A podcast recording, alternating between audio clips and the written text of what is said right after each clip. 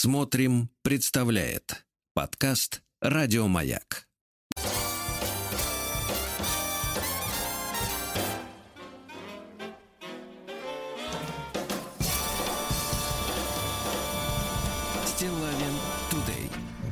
Товарищи, а ведь уже вторник. Здравствуйте, Владимир. Доброе утро, Сергунец. Доброе. Вот, минус 7 на моем календаре, на моем термометре. Календарь На нашем другое. календаре, да. Да, но у меня совмещен календарь с термометром, сразу удобно. Один раз так, и в принципе все. Послушайте, нам бы, конечно, приготовить новый ролик Так, под, под названием, давайте так я вам скажу, примерное рабочее название такое. Россия кар... QR-кодная. QR-кодная. Да, Да, можно. так вот, а, из серии анекдотов э, эпохи коронавируса. Хорошо, давай. Увидел у мужчины прекрасного. Ищу женщину без сертификата о вакцинации. В избежании бессмысленных покупок, походов в ресторан и заграничных поездок. Есть спрос на материал, да? Но он актуален, конечно. И, конечно, конечно. Ну, хоть, хоть что-то нас начинает защищать. Нет, вот и- нет, нет, Сергей Валерьевич, объединять. Нет, объединять э, вы со своим QR-кодом, э, она со своим. Да, конечно, но Да, но принципиально вот это я имею в виду защищать от бессмысленности, да, вот как бы, э, так когда человеку говорит, что мы с тобой никуда не пойдем не потому, что я жмот, а потому что у тебя нет э, Потому что э, ты кода, другой системы, да. Мгм. да, другая система Центальфа, Центавра, да, то, в принципе, это нас в какой-то степени, видите, нашли позитив, да, нашли Конечно. позитив. Значит, на тему грязищи, э, значит, э, люди бороздят просторы интернета, Значит, на тему современных трендов, да, э, что публикуют э, средства массовой информации, в том числе до сих пор ведь существуют э, глянцы, глянцевые журналы. Мгм. Вот, э, прислали мне, э, значит, ссылку на электронную версию, разумеется, э, журнала «Повеса». Есть такое слово, забытое, да, совершенно, абсолютно. Очень, слово очень «пове- красивое причем слово. Повеса, но оно перекликается смысле с ан- повеса, да. Перекликается с английским hanging on, да, зависать, вот, да, ну по-нашему плейбой. Да.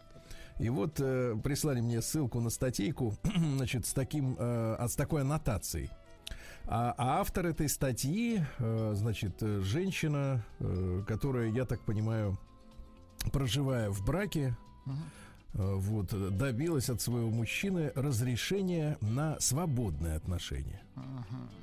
И э, за- предисловие такое. Героиня этой статьи секс-вайф. Женщины, которые легально изменяют своим мужьям с их согласия. В обычной жизни они мало чем отличаются от других. Воспитывают, я переиначу, тут детей написано, я все-таки скажу так. Воспитывают ребенка, работают, строят социальные связи. А вот разнообразию и яркости их интимной жизни можно только позавидовать, да? Ну вот если это не пропаганда, в принципе, вот э, таких вот ценностей, то как это назвать? Ну, Рекламой? При, прили- Ну да, приличных слов-то. Приличных слов у вас нет. У нас есть приличное для этого слова реклама. Да. Ну что, ну и давайте перейдем к письмам нашего замечательного народа.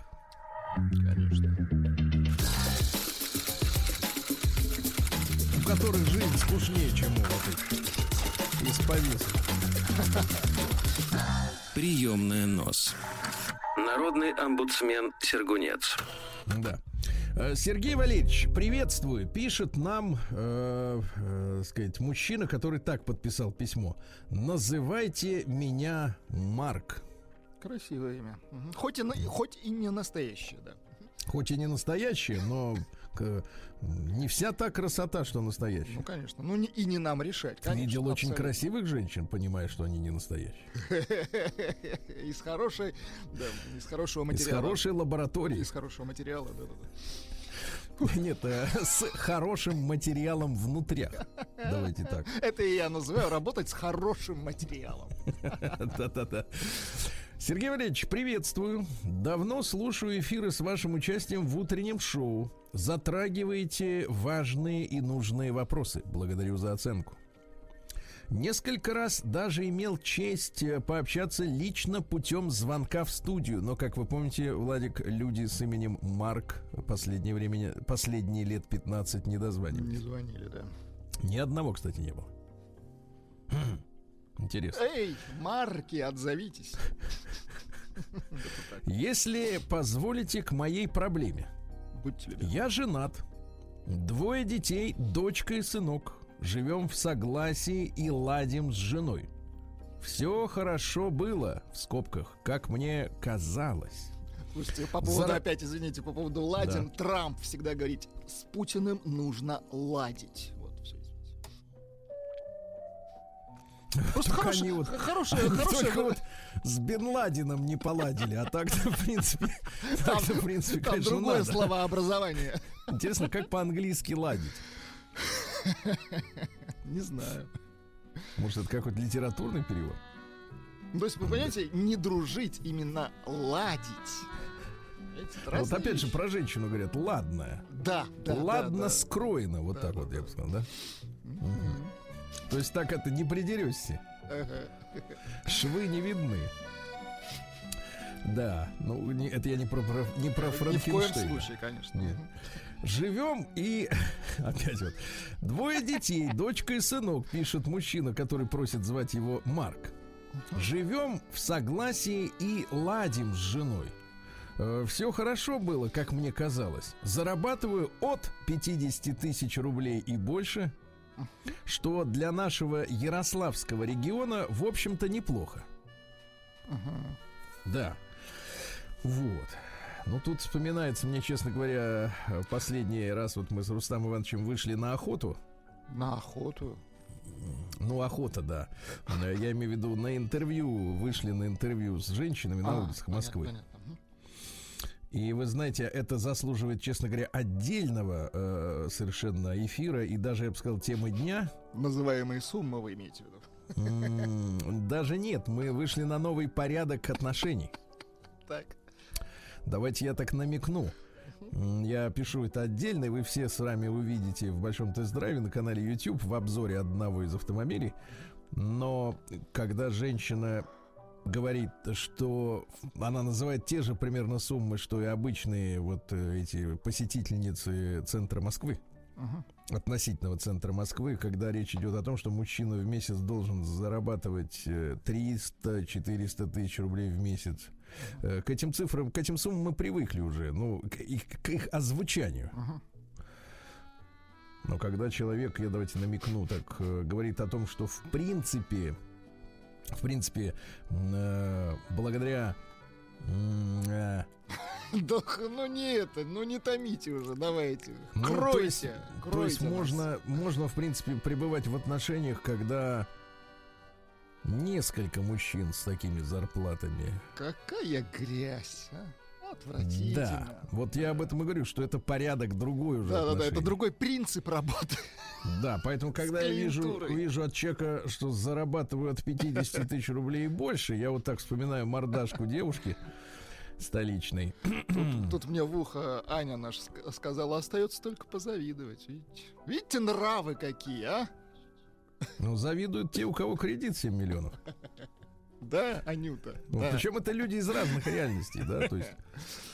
Вот. Но это отдельный разговор, Конечно. совершенно отдельный. Э, Да, э, э, это даже, знаете, не падение нравов, это полная перекодировка, мне кажется, вот существования людей. Потому что я увидел женщину, которая ну ладно, давайте, раз уж начал говорить, так что тут? э, Давайте. давайте расскажу. Давайте я не- небольшую паузу рекламную сделаю. Нам Эдик пишет, ладная женщина — это женщина без единого гвоздя. Мне кажется, вот элегантно сказано. Наклею, что ли? Выхо- Выходит, что так. Я да. когда посетил этим летом дачу Сталина Так, в Сочи.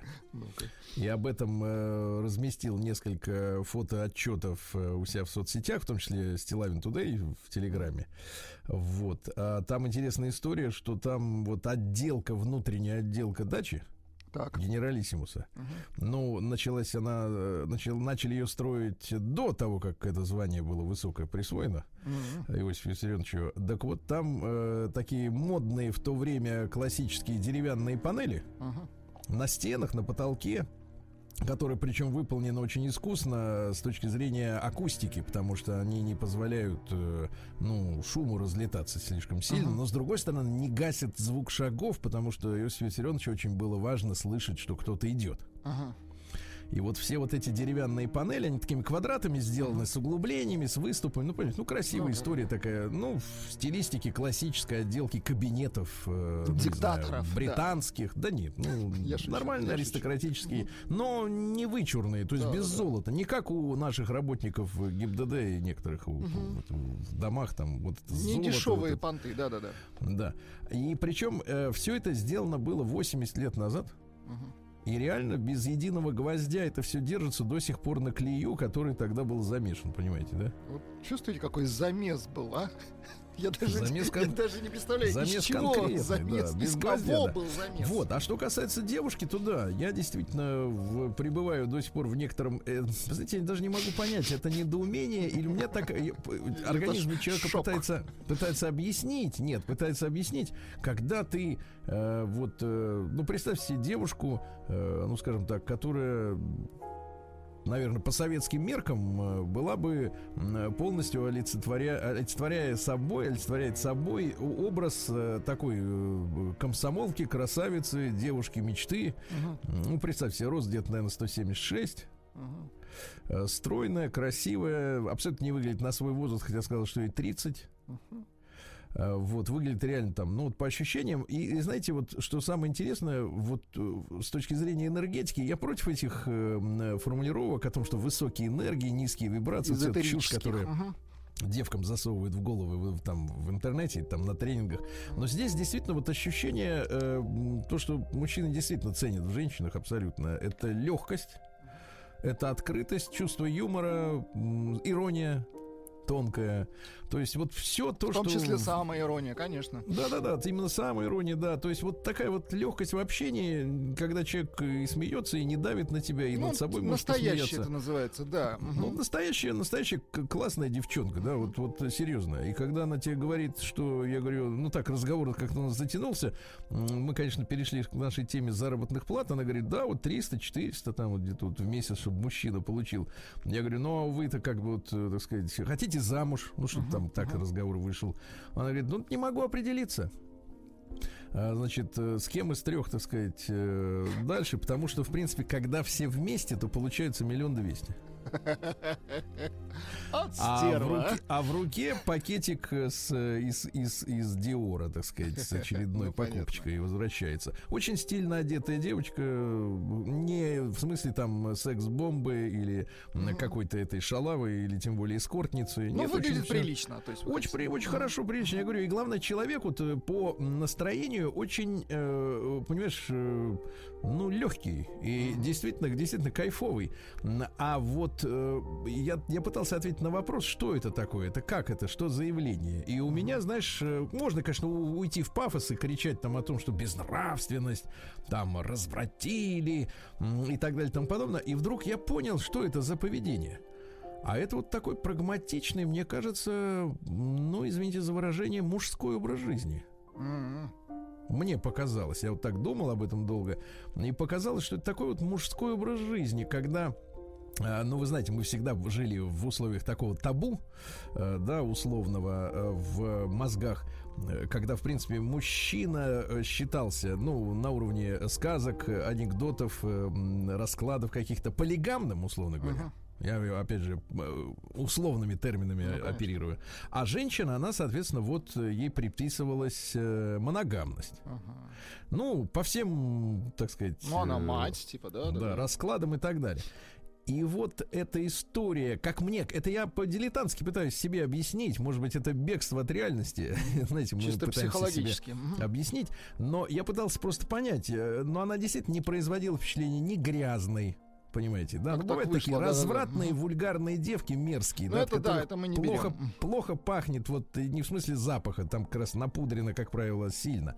А вот э, плохо пахнет в смысле воспитания, что человек э, пускается во все тяжкие. Нет, тут, тут, тут самое, самое интересное, что здесь ничего такого, такого не было. Но вот этот подход к жизни, мне кажется, он как раз ну вот с моей точки зрения говорит о том, что э, э роли э, роли половые, да, и гендерные в обществе, они абсолютно э, выровнялись. И то есть она считает нормальным поведение, ну не то что поведение, это образ жизни.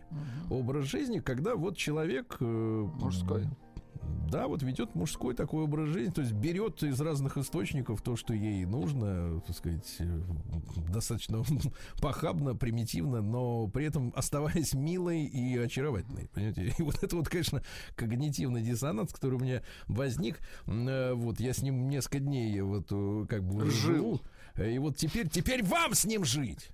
Слушайте, наша Аннушка предположила, что это просто незавершенный кастинг мужчин. А, речь шла не о кастинге, речь шла о том, что она действительно призналась, что ей удобно, э, призналась, что ей удобно, когда угу. не один зарабатывает 400, а есть три мужчины, каждый из которых зарабатывает 400. Это, Аннушка, арифметика называется. А арифметика это такая мужская история очень сильно, да, это не интуитивно, это мужская. То есть человек э, влез в жизнь, в которой угу. удобно существовать, э, занимаясь шерингом, условно говоря, как каршеринг, да, только здесь другая история. Вот. И, и, это, и, и это вызывает у меня вопросы. А вот э, что переформатирование это сознание произошло. Да, это нужно как-то переварить, согласен. Да. Слушайте, вот это... тут э, рекламная пауза, извините. Наши полиглоты, э, наши слушатели пишут, что ладить на вражеском get along. Вот так вот. Брать длинный? выходишь. Получать, извините, получать, да. Брать это другой, take, а да, это да, get, get, get, ошибся, извините. Получать длинный. Да, да, да. В длину. Long э, или get alone, как это пишется? Along. Long длинный. Получать длинный. Ну, в общем, нашим слушателям Непонятное виднее, слово, виднее, да? Вот. Да, да, да. Опять же, вот если впрямую переводить английские слова, ничего не понятно. Моя, э, называют эту женщину баба Каршеринг, вот наши слушатели, да. Угу. Ну, вот непо- непонятная история, согласитесь, ребят, не согласитесь. Я, я, честно говоря, Это, кстати, вот опять Добину же... вопрос нужно действительно задать. Нет, нет, я опять же, ну, Добин у нас нет. Добин э, а, отвечает за процессы, ответить. за процессы. А здесь социальное явление. Я опять mm же, вот себя поймал на мысли, да, я пытался это объяснить, потому что, еще раз скажу, девочка не была, э, абсолютно не производила впечатления вот развратной, вульгарной бабы, да, что, в принципе, встречается достаточно часто, к сожалению. А здесь все было очень, э, сказать, именно с эмоциональной точки зрения, очень легко, по-настоящему. То есть я говорю, если бы я, в принципе, увидел эту девочку э, 30 лет назад, я подумал бы, что это вот настоящая советская, понимаете, в uh-huh. хорошем смысле слова, в прямом, я сейчас не прикалываюсь, хорошая советская девчонка, легкая в общении, с юмором, самоиронией, это очень важно в женщинах, да, которая прекрасно говорит по-русски, э, не коверкая слова, э, прекрасный голос, очень тембр приятный, э, ну, фигура отличная, даже несмотря на то, что одета было тепло, видно, что... А, вот еще что. Ну-ка, ну-ка. Она на пилоне танцует. Это сказать... Пилон вот, это когда... Все. И это теперь когда... мы все ответы нашли. Погодите, это когда бедрами может так обхватить. Да, да, да, красиво. Что как я будто поним... на гильотине. Вот. А, я спросил, а вы кем работаете? Ну, я, говорит, в свое удовольствие преподаю танец на пилоне. Прекрасно. Понимаете, в чем секрет? Представляете, какие акробатические номера она может показать? Не показать, а отдать в ощущение. Нет, а, нет, во-первых, подарить. Подарить, а во-вторых, показать, как правильно их делать. Вы об, а, так сказать, об я, истории я с удушающим массажем? Да, и, и об этом тоже, Вот, кстати. вот. И, я, я говорю, сколько вы этим занимаетесь? Говорит, 10 лет уже и преподаю. То есть у нее есть какие-то курсы свои, она, значит, э, людям преподает это все. И, и зовут прекрасным женским именем Машенька. Угу. Понимаете? То есть вот как мир ну, перепахал, конечно. перепахал человека, который реально там 40 лет назад был бы на обложке журнала какой-нибудь комсомолец, э, не знаю, Приднестровье или что-то uh-huh. в этом роде. А сейчас он, э, значит, зажимает бедрами пилон э, и с тремя мужиками по 400 тысяч в месяц сотрудничает. На обложке журнала «Здоровье».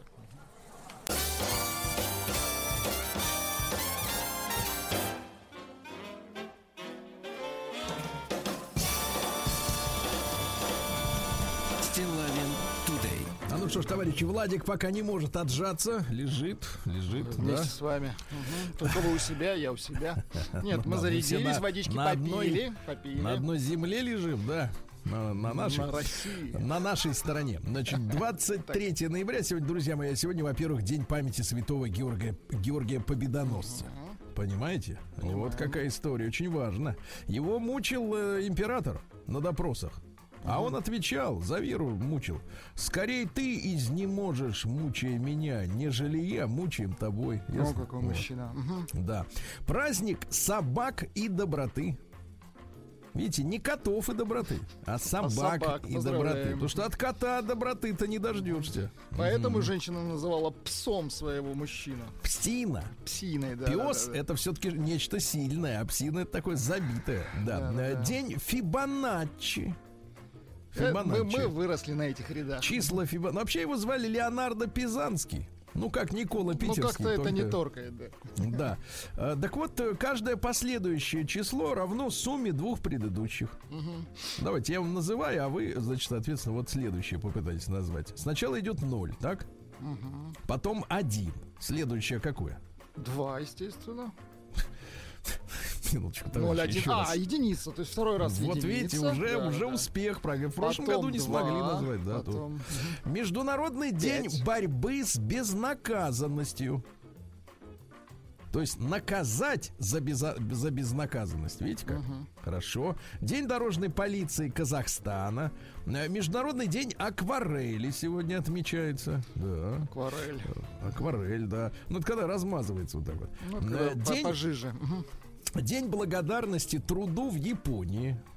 В Японии хорошо трудятся. да. Ну, по крайней мере, есть миф такой о том, что японцы трудоголики. А, День мексиканского военного моряка. Вот э, с трудом представляю себе этот праздник. Вот э, э, этих самых. Постоянно в кино, вот я в западных, по крайней мере, в Америке, если и показывают мексиканцев, да, то точно не в роли военных моряков, Они, а как правило, скорее в сомбреро, да. Нет, они одни в сомбреро с гитарой и пьют, а вторые, они, в принципе, бандиты, которые постоянно возят наркотики, без сомбреро, оружие. да-да-да. Без сомбреры. Такие жесткие такие. Но вот э, по- тельников я на них точно не видел. Нет. Международный день имидж-консультанта. Это человек, который может подсказать, как э, твое уродливое тело при помощи одежды, ну, как-то привести в более-менее... моды, да. Да-да-да. Вы когда-нибудь пользовались советами имидж-консультанта? Нет?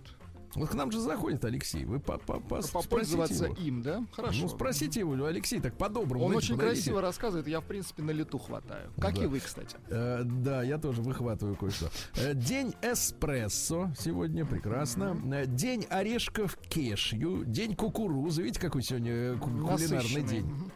День под названием «Скушай клюкву». Скушай клюкву. День вставания с той ноги. Хорошо. Вот. Ну, я в этом смысле вспоминаю скорее, как я не раз э, в моей семейной жизни давней просыпался уже на полу лежа. Ох, ничего себе. Мне не приходилось вставать с ноги, мне приходилось вставать с колен. Вот. Ну и сегодня русский народный праздник Родион и Ераст. Мгм. Он же Родион Ледолом. Э, Дело в том, что особые приметы связывали с появлением детишек. Если сегодня светит солнце, посмотрите на небо, э, то про ребеночка, родившегося в этот день, говорили, что у него в жизни все будет окей, так и говорили, да? Вот говорили также, придет Родион, возьмет мужика в полон, ну то есть в плен. Да. А если в этот день особо сильное ненастье с дождем, мокрым снегом, либо наоборот сильный ветер, метель, мороз, нужно было, выйти на крылечко, поклониться зимушке зи- зиме, чтобы не злилась она подлюка на людей. Вот Слушайте, а если вот сильнейший снегопад, как вот в Москве за 70 лет, то что нужно делать? вот. Тогда позвоните Шкапцу. Да. А ну что же, первый в истории зарегистрированный случай забастовки произошел в 1170 году до нашей эры. До Рождества Христова строители пирамид потребовали больше лепешек. Да ладно. Да ладно. Точно тебе говорю, да, побольше лепешек. Вот, э, в 1202 году, ребята, э, ну давайте, очень интересное событие. Вроде было тысячу, э, почти тысячу лет тому назад, а до сих пор очень важная история. Завершилась осада города Зара. Это первая военная акция, которую предпринял э, в ходе четвертого крестового похода, значит, руководитель крестоносцев. И когда вы впервые в истории крестовых походов они, то есть рыцари креста, напали на католический город, а вовсе не на бусурман, как это они прежде декларировали. Uh-huh. Современно этот хорватский город Задар, раньше назывался Зара, вот, э, нападение состоялось, естественно, по инициативе Республики Венеция. Да, потому что этот город составлял большую конкуренцию в морской торговле на Адриатике. Вот крестоносцы этот город разграбили, ликвидировали для Венеции конкурента. А чтобы вы представляли, венецианские деньги, они затем переместились в Голландию, а оттуда в Великобританию. Элегантно. Вот те же самые бабки, на которые с, э, сооружались клипера для того, чтобы возить наркотики в Китай угу. когда там были опиумные войны, да. Ну, то есть вот некоторым может показаться, что эта история когда-то там с кем-то была, она до сих пор актуальна. Ниточка-то тянется. Понятно. До сих пор. То есть вот э, вера, она нисколько не мешает. Некоторые говорят, ну как же вот, например, ну почему же вот люди во в, воюют, если, например, им торговать выгоднее, да, вот ну, про какие-то там войны. А потому что по барабану, гла- главное уничтожить, да. В 1492 году испанский король Фердинанд объявил, что имущество испанских евреев принадлежит подлежит э, казне. А они обиделись. Естественно, а кто тут терпеть-то будет? А в 1760-м родился Франсуа Ноэль, который сказался Гракхом Бобёфом. Грак Бобёв. Это французский коммунист, утопист, э, организатор движения во имя равенства во времена директории, ну, во Франции, да. Идеи какие у него? Э, значит, он был сам-то Бобёв, а его последователи назывались бабувисты. Красиво. Не путать с бабуинами. Угу. Вот. Он вообще предшественник научного коммунизма. Угу. Потому что Маркс-то у него тоже, так сказать, э, тырил кое-какие мысли. Вот, на, основ... угу, да, на основании опыта революции Бобев пришел к выводу о невозможности немедленного осуществления чистой демократии. Чистой. И говорит, что надо необходимо обязательно установить революционную диктатуру. Вот чтобы была демократия, где каждый может высказаться, сначала надо многим, диктатура. Многих порезать надо. Да. Наверное, скорее всего, тех, которые во время демократии могли бы мешать демократии, управлять, да, мешать демократии. А в 1851-м Йонас Басанавичус, это литовский врач, ну, а времена были какие, не каждый день люди-то болели тогда. Не каждый Сидел, день руки мыли, я вам так скажу. Да, записывал э, сказочки литовские, угу. вот, э, выпустил книжку и, соответственно, э, записал на народную литовскую сказку, как пес с волком дружил, по которому почему-то сняли мультфильм об Украине «Жил-был пес». Угу. Хотя, в принципе, это литовцы. Ну, понятно. Но, видишь, перекрашенные. В украинцев, прекрасно. Да. А Уильям Бонни, американский преступник по прозвищу Билли the Кит, малыш Билли в 1859 году. Uh-huh. Уже в 18 лет он убил 18 человек, 12 человек, извините. Вот, говорят, что был низкорослым, гибким, Злым. Э, голубые глаза, гладкие щеки и выступающие передние зубы. Слушайте, а вы видели последний тренд, Владик? Ну-ка. Мне несколько человек прислали, что сейчас э, женщины насаживают себе на передние, э, значит, э, эти зубы. Так. На передние так. зубы, э, на верхние. Так. А, такие вот длинные, длиной где-то сантиметр два с половиной, ну, субъективное ощущение, два с половиной, три. Такие два вот как у рыси или как у белки, вот такие два зуба, которые торчат снаружи, вот э, они как бы вот э, рот даже закрыт, а они впереди торчат. Видели? Нет, слава Это богу. Это шикарная история. Шикар. Вы отстаете от жизни. Вы что, может, слава... вам такие присадим? Давайте сначала с вас начнем. Вы же в тренде всегда. Угу. Анатолий Васильевич Луначарский в 1879-м нарком просвещения наш академик. Понимаете, да? Вот, то есть просвещенный был такой товарищ э, вот в нашей верхушке коммунистической. Вот, э, кстати, его Ленин, Ленин о нем так говорят, сволочь Луначарский, боженьки ему захотелось. Луначарский, вот так. Да, но он сделал много и для советской власти в плане пропаганды. Например, придумал сценарий первого советского агитационного фильма «Уплотнение». Людям надо было объяснить, почему они жили в семикомнатной квартире. А теперь на улице. А теперь нет, в одной, а в остальных какие-то люди, которые не, не моются. Слушайте, в одно это кому повезло, а кому не повезло... А кому не повезло, тому на 2 метра вниз. Это... Было, было, было, было, но прошло. Примерно так. Да, друзья мои, в этот день, в 1876 родился Мануэль де Фалья. Это испанский композитор. Э, Первые уроки получил от мамы пианистки. Так. А? Ну-ка. Так. Я За- чувствую, LP играет. Записи тех лет. Очень хорошо. Услышал, говорит, как-то на концерте музыку Грига, а до этого был основателем двух литературных журналов. А, А услышал Грига, говорит, не, не мое, буду композитором. Буду лобать. Ну-ка, давайте. Ну-ка, давайте. Саундтрек Ну, это надолго, я понял. Да, да, А 24 в минуты, 1800 если вам интересно. да. В 1887 Борис Карлов, английский актер, э, он э, 20 лет э, считался королем фильмов ужасов. Ну вот вы знаете, в наше время уже был Борис Животное. В людях в черном. А, Всегда в, англи- в английской традиции злодеев должен играть человек э, с э, славянской фамилией. И с именем Так желательно. повелось, да? Борис Джонсон, правда, у них есть, но он турецкий мужчина. Турецкий. Там как бы полегче, да? Ну, какие фильмы, в каких он фильмах снимался? Франкенштейн 1970. Хотя фильм снят в 58-м. Мумия 32 года. эм, Невидимый луч. Черная пятница. Остров мертвых 45 года. И везде там Борис Карлов. Ну, Понимаете, если да? э, снять вот эти повязки с него, вот этот грим, то можно узнать. да. то можно увидеть что-нибудь. А в тысяч... Повязки. В Ну, мумию 1800... играл же, ну. Э, Да, в 1897 году изобретена точилка для карандашей, то есть ты туда запихиваешь, а оттуда вынимаешь уже, значит, карандаш заточенный. Очень хорошо. Да. В 1898, а до этого ножиком обрезали. А в Не 1898 ножиком, а ножичком. Хорошо. Родион Яковлевич Малиновский, маршал Советского Союза, дважды герой Советского Союза, министр обороны, кстати, с 57 по 67 годы. Я так понимаю, что он, э, э, значит, э, ну да, так и понимаю. Хорошо. Все, все, я все понял. А в 14 году он уговорил солдат, которые отправлялись на фронт Первой мировой войны, взять его в воинский эшелон. Ему было всего 16 лет, представляете?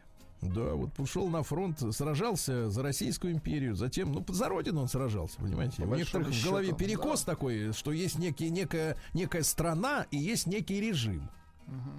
А мы, вот люди сражаются за землю за свою, а не за режим. Вот э, в 1899-м первый автомат-проигрыватель пластинок за бабло jukebox установлен в Гениально. Сан-Франциско. Ты туда монету, а оттуда музыка. Хорошо. Один раз. Потом опять, опять монету, да. А, Николай Николаевич Носов в 1908 году. Замечательный детский писатель, моряк, вы понимаете. Чем только не занимался. И с шахматами, и фотографией. Был газетным торговцем, землекопом, косарем. Представляете? Помотала. Мгм. Работал чернорабочим на бетонном заводе, а, на кирпичном заводе. А потом учился в Киевском художественном институте. И так далее, и И так потом, далее. а, да. буду писать лучше. Да. И, кстати, в 51 году стал режиссером-постановщиком мультфильмов О, и научно-популярных фильмов, да. Э, начал публиковать рассказы он в 38-м. Ну, например, «Живая шляпа», очень такой жизненный рассказ. «Мишкина, Мишкина каша». каша, «Живая Вот, шляпа», э, вот вроде такое. как, знаете, литература должна отражать э, уровень нервозности в обществе. Потому что если мы говорим о 30-х, то да, нам же как бы давно с перестройки говорят, что это типа времена ужаса. Мгм. А вот читаешь Носова, и вроде как и, и не страшно. жить хочется. Опять, да. В семнадцатом году декрет вышел об упразднении сословий и гражданских чинов. Потому что у нас какие люди были? Природные подданные, и народцы, и финляндские обыватели. Ага. А теперь финляндских обывателей не стало, они как бы откололись. Все. Благодарны стали. В людям. 18 году э, началась высадка антантовского э, э, воинства в Новороссийске, Севастополе и в Одессе. Ну, в Одессе, в частности, французы стояли, вы помните, да? Прилетели э, бывшие союзнички грабить, дербанить. Сто лет назад, в 21 году, президент Хардинг э, запретил докторам прописывать больным пиво в качестве лекарства и обходить тем самым сухой закон. Да, класс. Очень хорошо. В 24-м э, поздравлю вас и наших всех замечательных коллег, не только тех, кто в эфире, но и кто отвечает за технику, за контент, как говорится, да, за рекламу, за все. Состоялась первая широковещательная передача московского радио. Началось радиовещание в Советском Союзе в этом Поздравляем всех. С праздником, товарищи, да. В этот же день, э, в 1933-м, Кшиштоф Пендерецкий родился. Польский композитор. Давайте вот это. Ну, Давайте, как музыка по-польски как звучит. Хорошо, кстати, музыку тоже переводить на А, национальный а что ж вы язык. думали, ляхи играть не умеют? Ну, давай. Кстати, 612-й-то вспоминается, да? Да, да, да, да, да. Но не тот этап. э, э, Не тот. Да. А в 1941-м Эдуард Васильевич Назаров, э, наш замечательный режиссер анимационного кино. Кстати, именно он экранизировал мультик Жил был пес по литовской сказке, чей автор сегодня родился тоже. Потому что в один день родились в разные годы. А все фильмы про Винни-Пух он нарисовал как художник. Класс. Да, да, да. Вот замечательный, прекрасный наш э, творец. А в сорок втором году подписано постановление Совнаркома СССР об образовании Московского механического института боеприпасов. А теперь это МИФИ. М, это институт Боеприпасы. боеприпасов, оказывается. Интересно. В сорок шестом Владимир Алексеевич Брынцалов, помните, Владимир Вольфович часы свои э, часами поменялся. Да-да-да. Л- Лекарственных Фармацевт, дел э, мастер, да-да-да. Производитель водок различных Это прекрасных. тоже лекарство. в каком-то Ну. Я понимаю, вам виднее, вы должны Кому сказать. кобыла Да, конечно. да. А, вот. В сорок восьмом году Фрэнк Бек изобрел, ну, великую вещь в кинематографе, в телевидении, в фототворчестве. Монтажный Трансфокатор. А. Трансфокатор, да. Он придумал, что можно приближать, э, не сменяя объектив. э, Там, э, Менять объекты, фокус да? расстояние, да. В 55 году в СССР вновь разрешили аборты, запрещенные в 36 году. В каком Ну, году? Вот такая вот история. Ну, говорят, опираясь на сознательность советских женщин, естественно. Ага, опираясь. А в 66 году Винсан Крашон родился. Знаете, кто это такой? Не, А конечно. ведь это боевой, владеющий боевыми искусствами Капо Эйра, а, актер, а, супруг э, Моники Белучи, бывший Винсан Кассель. Ах, вот как его зовут, интересно. Цитаты какие от, от Так Крашона. он еще и боец, да, Не? Крюшон, а Крашон, это другой, да. Так вот, э, 20, две цитаты. В своих фильмах американцы всегда дают мне роли подонков, но я им мщу, делаю своих подонков круче, чем их американские герои. Да, молодец. Ну и, наконец, другая цитата. Значит, как некоторые спрашивают, Сергей Валерьевич, вот вы вращаетесь, там у вас есть знакомец э, Гоша Куценко, э, значит, как снимать кино надо? А вот вам отвечает Винсент Крошон. Ну-ка, давай. Кино надо снимать так, чтобы после него не хотелось продолжить вечер в Макдональдсе.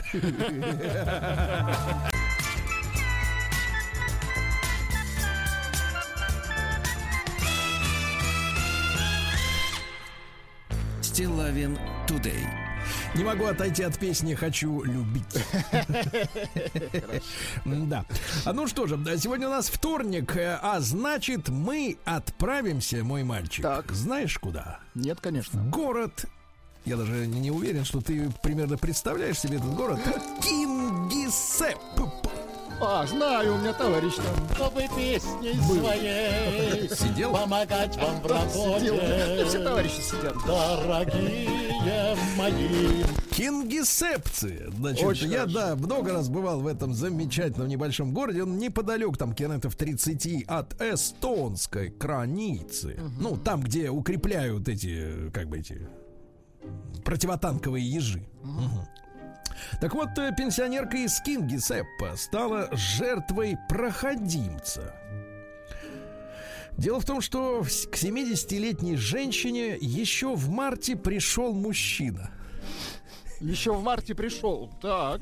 Нет, пришел мужчина. В марте. Да, в марте.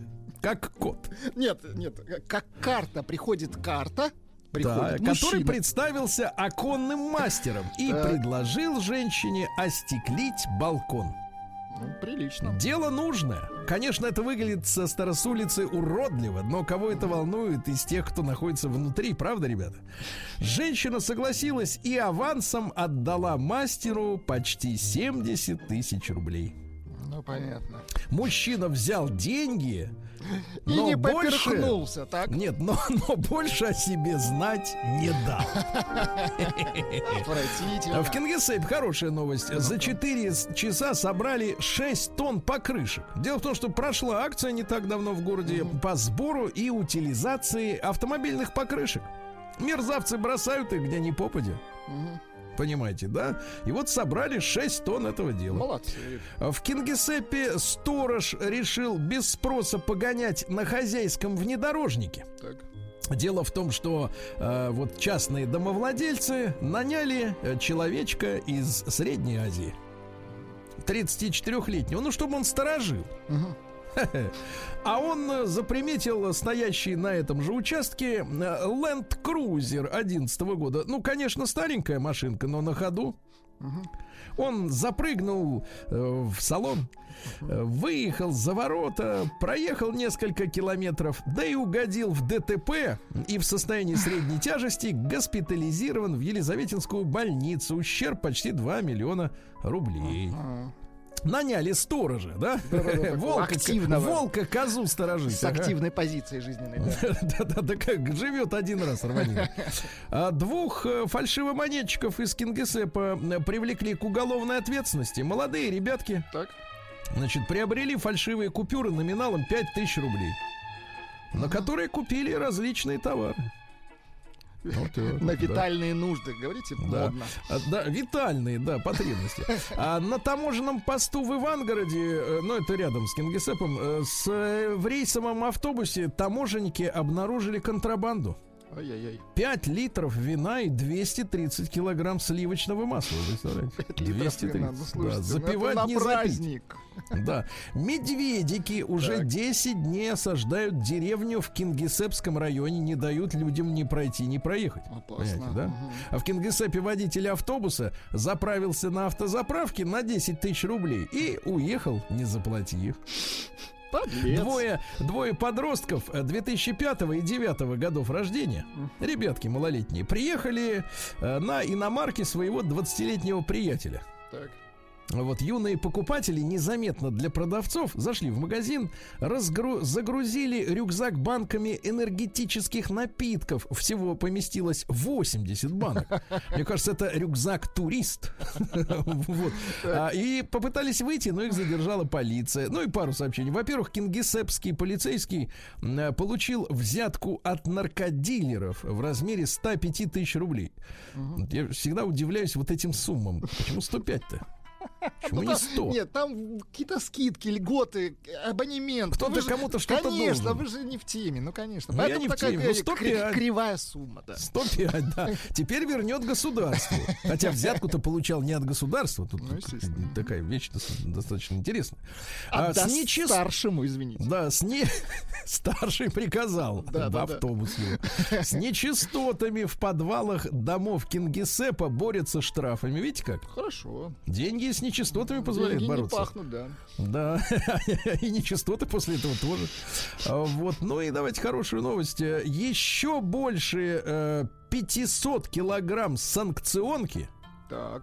сожгли в Кингисеппе. Ну, Значит, же было так? найдено, было найдено запрещенные к ввозу в Российскую Федерацию 378 килограмм сыра. Слушайте, ну жечь-то зачем? Ну отдайте в детский дом. Ну, ну это же продукты. Это как-то. Ну, ну Сергей А вдруг- Валерьевич.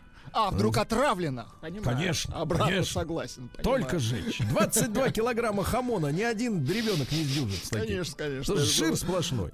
Отрава, Свиной. понимаю. Отрава, свиной жир. Все, переходим. Давайте. Кингисепп. Слушайте, 40 тысяч человек, а сколько характера? Чувствуете, да? Стилавин Тудей. Да. Ну что, бывший художественный руководитель МХАТа Эдуард Бояков хотел платить Бузовой завышенные гонорары. Жаль. Мы только за Олю порадовались, Конечно. что начинает жить Начали хорошо. топить за нее. А теперь, вот. говорят, ей придется возвращать средства для засыгранное. Давайте так. Нет, нет, нет, возвращать за несыгранное. Да нет, нет, именно гонорар задерживают. Потому что А, прошли же представления-то эти. Представление. Вы со своей вот через крестьян- суд. крестьянской подачей. Ну, я по старинке, да, по старинке. Я, я опираюсь на ленинское. Для нас цирк и кино является да, самым важным.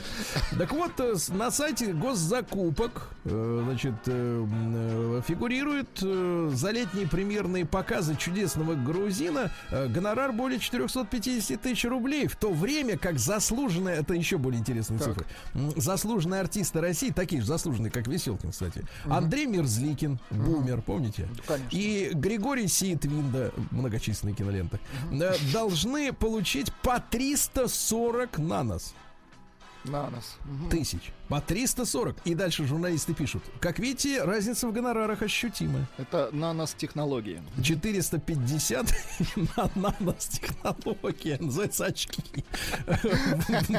Вот. Да, Ольга сказала, что я никогда не вернусь э, в Амхат. Со мной не выходит на связь. И я, как человек, который соблюдает закон во всех отношениях, буду решать это обстоятельство уже со своим адвокатом. То есть э, деньги. Разозлили. Извините, роль сыграна.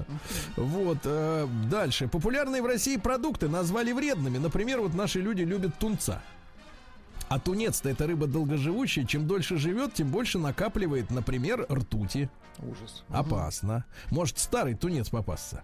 Овсяные хлопья барахло, потому что овсянка это хорошо, а дробят хлопья максимально быстрым способом, и ничего полезного там почти не остается. Ну и, конечно, йогурт, куда добавляют огромное количество сахара, ничего полезного. А дальше ученые установили, какие морды котов самые математически красивые в зависимости от породы. Исследовали 46 пород котов. Это математики Выяснили. Да, ну вот исследовали именно расстояние между определенными понятно. точками на морде. Э, глаза, нос, рот, там же все как у людей у них. Если побрить, то там все как у людей. Там Да, да, то там человек, если побрить, я абсолютно с вами согласен. Просто хвост еще. Если побрить как надо, там человек. там человек, хорошо. Но никто не брит. Так вот, э, на первом месте норвежский лесной кот. На втором русский голубой. Хорошо. На третьем кот мэнский. Ну почему только единственное русский голубой Мэнский. непонятно? Ага. Э, Наименее красивые. Ну-ка. Гималайский кот Гималайские хороши. и персидский кот. Пушистик. То есть самое, но, но волосы все как бы нивелируют. Скрывают понимаете? Шерсть человеческое. скрывают Мы бы- уродливое лицо, да, уродливое. Дальше, ну самый настоящий жуть кошмар в Выборге Ленинградской области. Так. Пенсионерка самостоятельно вскрыла себе ножом живот, потому что из-за, э, сказать, коронавируса ее не хотели принимать на плановую операцию по онкологии. И ей надо было выпустить из себя жидкость, которая появилась в результате осложнения, так сказать, из-за онкологии. Кошмар какой.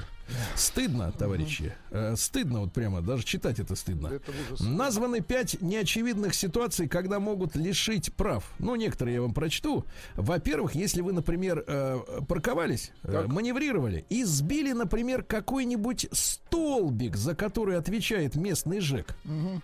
и уехали. Ну, случайно сбили. Есть прецеденты, ж- ну не заметили. У вас, например, в Инпер сэкономили на парктронике в свое время. Да, и, Поэтому соответственно, столбики это не ваши. Не ваши, но права ваши. Вот их можно, можно понятно. лишиться, да. Ну и еще одно нарушение интересное. Когда на номер прилип банный лист. Надо будет доказать инспекторам, что у вас отсутствовал умысел лепить лист, а не вы хотели защититься от камеры, да? Хорошо. Дальше. Третий россиян обманывает начальство ради больничного. Мгм. А когда вы последний раз брали больничный? Вот официально. Давно, давно брал. Давно еще в Как- школе, да? Когда, да, болел коронавирусом, летом. Да, я понимаю. Специалист рассказала, как общаться в мессенджерах без доступа к сети. Ребята, это фантастика. Я, честно говоря, конечно, в этих делах так не сведущий, вы, наверное, больше. Но, оказывается, в автономном режиме, когда нет даже мобильной связи и тем более интернета, Мгм. Работают сервисы обмена сообщениями. Такие, например, как FireChat, Bridgefy, сериал Меш, Хайк и другие. Я даже не встречал эти Секретное, названия. да-да-да. Мгм. Так вот, у этих приложений, самое фантастическое, существует специальное решение, когда обмен сообщениями возможен и без интернета, и без Wi-Fi, и без мобильной связи за счет смартфонов. То есть смартфоны могут друг другу передавать сообщения даже в отсутствии связи сотовой. Какая-то фантастика. То есть, если вы находитесь, например, в людном месте, и даже на расстоянии до 100 метров до ближайшего телефона, этот, про- эта программа заставляет ваш смартфон пульнуть сообщение тому, тот без прочтения передает следующему, и так ваше сообщение Слушайте, доходит круто, до адреса. Круто. Фантастик. То есть смартфоны работают вне зависимости от вашего и воли. Вы не, не даете ему команду работать А вот в это этой не системе. очень хорошо. Да-да-да. Вот, э, что у нас еще? Э, Пользователи сети назвали пророческими предсказаниями журнала 97 года. Ну, например, предсказали в тот год э, эпидемию вроде, вроде чумы а, на 22 год. Такая вот история. Ученые придумали компьютер, э, чтобы имплантировать в кость кость Бей в компьютера. кость. Бей в кость, говорят, да. В Новосибирске ветеринары впервые в мире установили собачки, протезы на все лапки, на все четыре, как вы понимаете. Хорошо. А, да, в Большом театре назвали причину потопа на новой сцене. Сработала автоматическая система пожаротушения. 25 минут, секунд, извините, текла вода. Ну понятно, ну система Да. работает уже хорошо. Ну и, наконец, гениально. Слушайте, швейцарские ученые выяснили, зачем целуются муравьи-древоточцы. Интересно, зачем? Они передают друг другу слюну, чтобы у всех э, членов банды Так. был одинаковый набор микроэлементов. Они такой замес делают свой. Да, то есть одинаковая Своей иммунная система. Да, чтобы была одинаковая иммунная и витаминная система между всеми. Представляете? Прикольно. Ну и, наконец, страшное. Ребята, сладкие напитки, газировка, да, если, например, вы пьете э, более пяти стаканов в день, отнимают у вас 11 лет жизни, а если в день два стакана выпиваете газировки, можете состариться на 6. Так что выбирайте, 6 или 11, а? Выбирайте количество стаканов.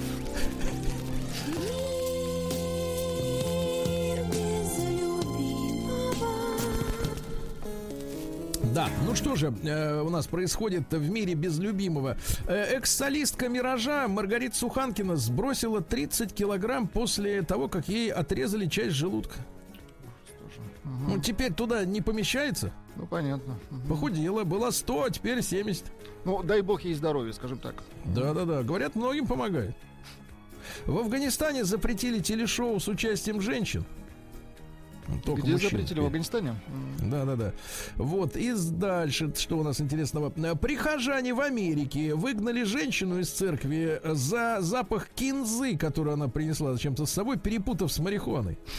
Запах кинзы. Женщина в Индии закопала своего мужа, прорицателя по имени Нагарадж, Так. заживо, чтобы тот достиг бессмертия. Дело в том, что он был самозванцем. Он построил на своем участке храм, приглашал людей э, и говорил, что если вы будете у меня молиться, то ваши желания начнут сбываться. Он закопался и там спокойно умер. Есть Да. Она закопала самозванца. Да, самозванец, конечно, да. На самом деле, девушка в Америке, э, в Англии, простите, пожаловалась на нехватку денег из-за огромной груди. У 26-летней женщины трихолога э, грудь начала расти в шестом классе. Сейчас она 13 размера. Пришлось уйти на полставки и носить два бюстгальтера, потому что один не выдерживает. Вы представляете? Сочувствуем, да. Да, да, да. Вот, женщина в Америке вышла из комы за несколько часов до отключения от аппарата жизнеобеспечения. Вот это хорошая новость, правда? Повезло. Вот. Такие история про женщин. Все, что ли? А что вы еще хотите? Я хочу про женщин историю. Есть про черную дыру, но это другое. Не-не-не-не. Это наука. Да, да, да. Новости капитализма. Вот, пожалуйста, про черную дыру. Давайте. Ученые хотят найти на Луне кратеры от миниатюрных черных дыр. То есть они ищут дыры от дыр. Парадокс. Это логично. Да. Вот, что еще интересного у нас тут происходит э, в капитализме. Легендарный футболист Марадона был похоронен без сердца, вы представляете? Дело в том, что группа фанатов хотела украсть сердце Марадоны. Когда это стало известно, врачи сами его вытащили. Вот так вот, да. А чтобы никому не досталось. Маму и дочу э, из Малайзии арестовали э, в австралийском аэропорте и продержали 4 месяца в карцере за то, что они везли 25 килограмм имбирного чая. Думали, что это наркотики. Видите, как любовь к чаю может Вот принципе, она, Австралия. Вот они шутку, да. нравы, да. да-да. А мужчина впервые в Уэльсе, это Великобритания, впервые решил убраться в доме и сломал ногу. Вот Лучше вредно, не начинал. вредно убираться. Да. Да. А в Америке мать продала дочку за 2000 долларов э, какому-то мужику, 13-летнюю дочку, и устроила на эти деньги вечеринку. Видите?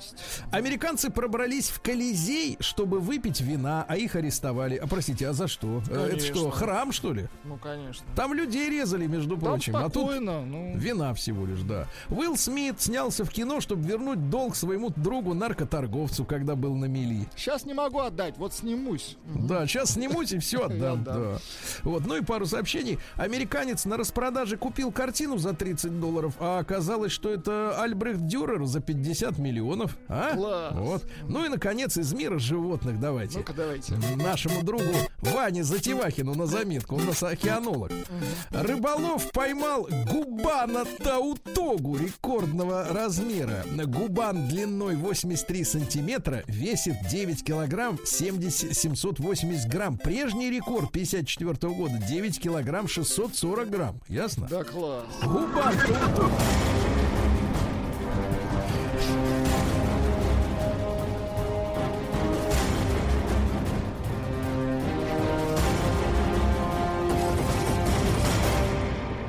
Россия криминальная. Ну что ж, товарищи, в Казани, так сказать, ФСБ задержал 14-летнего подростка, планировавшего расстрел в школе теперь уже за деньги. Подросток э, рассказал, который, кстати, состоит на учете в, подраз- в подразделении по делам несовершеннолетних из-за пьянства и, алко- и хулиганства, э, сказал, что у него есть интернет-знакомый на Украине Ага. который э, пообещал ему, а теперь внимание, 5000 долларов за расстрел школы. О, 5000 рублей, вот чем А, прикол. 5000 рублей. 5000 рублей. И э, направил его в тайник, где лежит, по словам друга с Украины, одежда для нападения. Там действительно лежала футболка с надписью «Ненависть» и с окровавленной белой розой в стиле американской субкультуры. Вот кто, собственно говоря, работает, да, с нашими и владельцами вкладов, и вот с этими ребятами. С этими придурками, да? Да, значит, финансово э, глав экс-заместителя главы финансово-экономического департамента Росгвардии полковника Копытова арестовали. Э, Копытов э, получил взятку в размере, э, тут вот пикантная подробность, я бы эту новость и не брал, бы, она не такая интересная, но, Но. Копытов получил взятку в размере 10 миллионов рублей, ну, Так. чтобы заключить там нужный контракт, да, и при этом попросил, э, чтобы еще дали кофемашину. Вы знаете, вы знаете, я возьму 10 миллионов, но мне еще нужна кофемашина, Нет, нет, которая еще- стоит там 50 тысяч, э, но я не хочу за нее платить из этих 10 миллионов, понимаете, Это да? очень смешно. И возьму еще вот этот журнал Harper's Bazaar. И журнал Мурзилка Да, да, да. 82 года, да. Ну и давайте что-нибудь интересное. Давайте про депутата Рашкина, что ли. Э, В КПРФ предположили, что Рашкину могут запретить отстреливать лосей по половому признаку. Мальца не бей, например, или наоборот, да. Бей в лосиху. Ну, это предположение всего.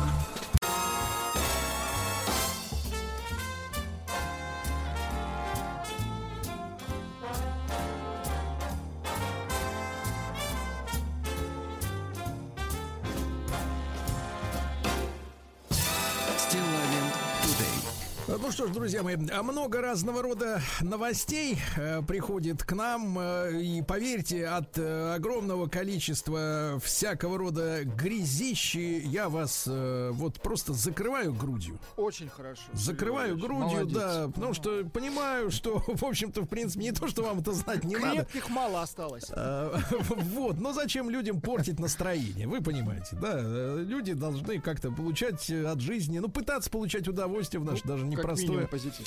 непростое время, да. э, Вот. э, Хотя, конечно, э, и о том, о сем разговоров э, хватает. Вот, например, в ГИТИСе обнаружили м, в туалете камеру в женском э, слежении. Отвратительно. Представляете, да. э, Зашла, значит, э, актриса. Актриса э, см- зашла, смотрит, будущая значит, актриса.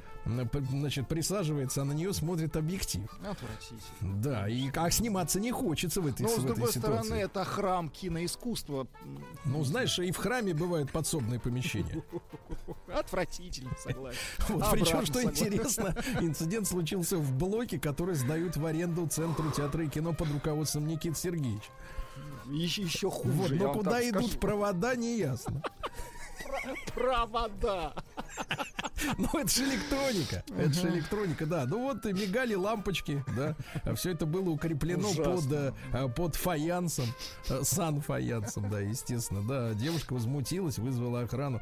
Ну, проверяют, действительно, кто писал, зачем. Может быть, скандал И- получит э, свое продолжение. Ну, ищет, соответственно, пленочки, да. Ищет полиция, ищет пожарные, ищут сантехники, но не могут найти парня, извращенца лет 20. Да.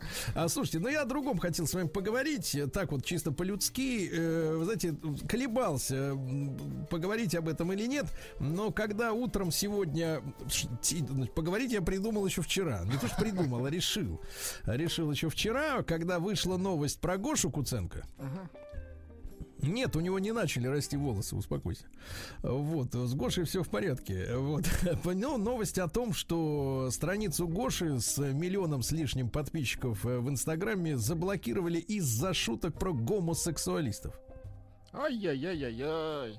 Да-да-да. Ну, в принципе, я Гашану предложил э, по- пообщаться с нами в эфире, э, несмотря на то, что, конечно, как и любой уважающий себя актер, э, в половине девятого утра он должен э, дрыхнуть. Ну вот. А, но Гоша элегантно, надо сказать, э, сказал, что не Слился. захотел, не, не хочет обострять ситуацию. Хотя, в принципе, после того, как у него отняли миллионный аккаунт, а чтобы вы себе представляли, ребята, миллионный аккаунт, ну, это возможность э, неплохо чувствовать себя и без ролей в кино. М. Я имею в виду в финансовом плане. В принципе, насколько я читал э, значит, э, соответствующую литературу, э, э, ценообразование в том же Инстаграме э, строится по принципу один к трем. То есть э, за, э, так сказать, э, за трех подписчиков... э, Один рубль. Один рубль. То есть при миллионном аккаунте это 330 тысяч за один рекламный пост. И не каждому, а Гоше. Ну, конечно, не каждому, а кому там интересуют накрученные аккаунты, которые никто не смотрит. А мне сейчас люди пишут, ах, вот куда, значит, Гоша делся. Ну, куда? Вот туда и делся, потому что одна шутка, и его э, забанили. Э, вот. И, э, знаете, я, я подумал о том, что поговорить об этом с вами, не поговорить, потому что будет это выглядеть, как будто, значит, Стилайн присоединяется к стройному голосу обиженных, э, куда входит уже не только, э, э, э, значит, э, Гоша Куценко, э, не только телеканал Царьград на Ютьюбе, да, но и десятки других аккаунтов, в том числе мой. У меня, конечно, не было миллиона подписчиков, было четверть миллиона, но тоже очень, э, соответственно, в свое время было удивительно расстаться с этим аккаунтом по, э, так сказать, по воле иноземных, так сказать, э, властителей информации. Ну, да. неприятно, конечно. Вот, обидно. но я, я раздумывал, но, но сегодня утром буквально, опять же, вот почти в той же ситуации, как была студентка ГИТИСа, но только камеры не было. Вот, я вдруг обна- обнаружил, что э, Facebook теперь стер мой пост э, недельной давности. Недельный И это стало такой, да, недельный давно, но они тормозят, они притормаживают. То есть э, в этом смысле а, в, в Инстаграме, конечно, побыстрее орудуют ребята. Ну, ходят разговоры о том, что на Украине находятся центры э, перлюстрации российских постов, потому что американцам сложно разбираться, где в наших постах ирония, где юмор, а где, соответственно, что. А украинские товарищи все-таки они находятся э, в одном культурном поле, как бы они ни хорохорились, и в итоге им проще понимать, э, что здесь происходит, да, в русском сегменте. И именно по их указке банятся и аккаунты, и конкретные посты. Значит, я вам просто хочу прочесть пост, который забанил, э, э, значит, э, Facebook мой, да? А не то, что пост забанил, они меня на неделю лишили права размещать новые статьи. То есть вот такое, такая заморозка на неделю. Значит, пост рассказывал, помните, я в новостях вам упоминал о том, что в Бразилии манекенщик женился сразу на девяти женщинах. Да-да-да, было что И пост рассказывает о том, что с первой своей женой, которая при нем и, уста... и осталась, значит, жена Луана Казаки, манекенщик, зара- манекенщик зарабатывает свыше 50 тысяч долларов в месяц. На порно-ресурсе э, парочка вдохновляет других людей заниматься любовью. Э, Видимо, перверты, это мой язык, э, перверты, дохватался удобно, А, видимо, перверты уже не могут сами раскочегариться. Им нужно заводить с кривого, ну, это когда машину заводится э, с кривого, э, при помощи горячих профессионалов. Более всего удивляет факт венчания в католическом храме, о чем э, шла речь, собственно говоря, в новости. А, Я читал о местных латиноамериканских приколах, вроде Дня мертвых, но чтобы священники там сочетали законным браком самую настоящую собачью свадьбу, где, правда, за место одной суки на всех один кабелина, э, читаю впервые. Вопрос. При такой активной работе извращенцев, а- атакующих последние бастионы классического миропонимания, куда бежать нормальному человеку? Страшно, что мы с вами фактически последнее поколение, которое застало обычную жизнь, где добро прославляется, а зло осуждается. И ни при каких условиях дерьмо не может превратиться в конфетку. А, скорблю, что эта алхимия, ну, алхимия, когда одно в другое превращается, что эта алхимия поглощает планету и наших детей. Вот, собственно говоря, мой пост, который был ликвидирован в а, Фейсбуке с формулировкой «буллинг». А буллинг это травля. Да, травля и преследование. И То есть я, так понимаю, что вы я- преследовали я- первертов. Я травлю людей, значит, которые занимаются, ну, с точки зрения как бы нормального человека, непотребством, правильно? И э, видите, как все перевернулось. И получается, что мы имеем дело, ну давайте скажем честно, мы имеем дело с пропагандой ну, это понятно, называется демократические ценности и так далее. Но мы имеем дело с самой разнузданной пропагандой, э, ну, античеловеческого образа жизни. То есть фактически речь идет о самом настоящем расчеловечивании. И вы знаете, я э, всецело поддерживаю э, там мет- меры, которые там пытается при, значит, э, так сказать, к этим ко всем иностранным соцсетям э, предъявить или осуществить ну, тот же там Роскомнадзор, да, э, когда, например, к, ну вышло уже постановление к 1 января 2022 года э, представители э, Google, э, куда входит, соответственно, и сам Google Pl- Play, и YouTube, и Google Chat, и Gmail, почта, в которую вы отправляете свои писульки. М, Также мета-платформа, то есть это бывший Facebook, э, там же Instagram, там же WhatsApp. Twitter, TikTok, Zoom, Viber, Spotify, ну и так далее, так далее. Значит, открыть свои представительства на территории России, э, чтобы граждане хотя бы имели возможность, э, ну, как минимум узнать, за что к ним при, при, применены те или иные методы воздействия, понимаете, Санкции. да? Вот, потому что, конечно, есть такая устойчивая позиция, что да, это такие частные соцсети, которые действуют по своим правилам. Если ты их нарушаешь, тогда, в принципе, ты по- пожинаешь э, плоды своего, своей тупости. Ты не понимаешь, как надо там работать. Но, э, значит, а как можно назвать критику извращенцев из порно-бизнеса а, а, буллингом? Ну, а мы с вами, э, собственно говоря, когда мы с вами растем, развиваемся, да, разве нам с вами мама с папой не рассказывали и в школе, что такое хорошо и что такое плохо? И если получается такая ситуация, что ты не имеешь права назвать плохое плохим. Ну, объективно ведь так получается, правда? То есть э, мне запрещают говорить, что то, что я считаю плохим, это плохое. И мне говорят, молчи, урод. Причем это Заткнись. ваше частное мнение. Ну, мы, счету. мы тебя сотрем. Мы тебя сотрем. И вы знаете, я, в общем-то, э, опять же, не хочу э, вспоминать свою какую-то боевую юность, хотя было, есть что вспомнить. Но э, нам всегда, значит, рассказывали эти сказки, эти байки про так называемую свободу слова, да, ради которой, в принципе, 30 лет назад мы так дружно навалившись, согласились с тем, что наша страна, наша родина, Советский Союз, он перестает существовать. Потому что свобода слова это очень важно, говорили на митингах. Это самое главное, что есть в жизни человека. Не колбаса, не, так сказать, не шмотки, вот, не бесплатная медицина, в конце концов, а свобода слова. Так э, почему же так происходит? Ну, это наивный такой обывательский вопрос, что даже этого-то теперь уже как бы в глобальном масштабе обывателей, обывателей так нагло решают, лишают. Я вижу, какие титанические усилия прикладывает тот же самый Роскомнадзор к блокированию так называемого запрещенного контента, да, когда речь идет о пропаганде наркотиков, э, там какие-то оружия, э, ну, в общем, пропаганда э, фашизма и прочих-прочих вещей, это все я прекрасно понимаю.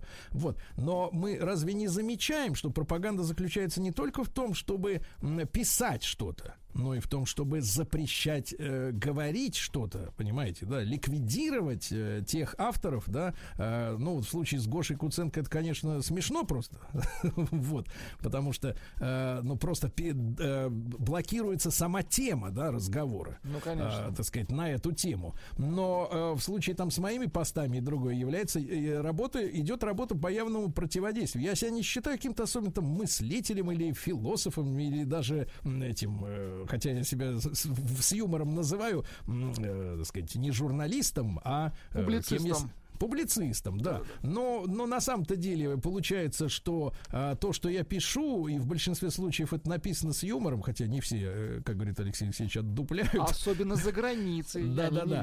Вот, но значит-то воспринимают всерьез эту историю. Понимаете? И даже если я, в общем-то, в принципе, как бы в большинстве случаев прикалываюсь, то э, э, люди это воспринимают как опасность для себя и начинают банить. И это не, не, не в том смысле, я это говорю, что это на- как-то увеличивает мою э, капитализацию внутреннюю. Вот. А, Хотя не, не скрою, приятно, да, приятно, что обращают внимание, но тем не менее э, ситуация в целом складывается следующим образом, что наше информационное поле, которое в определенной степени не то что конкурирует, а уже превосходит влияние на людей а, ну, классических средств массовой информации. Давайте скажем это честно. Это показывают даже рекламные бюджеты, когда суммарные рекламные бюджеты интернет-ресурсов уже много лет назад превысили официальные а, рекламные бюджеты телерадиоканалов, всех вместе взятых в стране. Так вот, э, мы недооцениваем это. И я, так сказать, от лица, давайте так, прикроюсь э, мужественным лицом Гоши. Так, Куценко. давайте. И вместе с Владиком э, мы втроем как бы так вот э, встанем и потребуем прищучить гадину. Вы согласитесь со мной? Ну, конечно, конечно. Мне кажется, время прищучить пришло. Пришло. абс-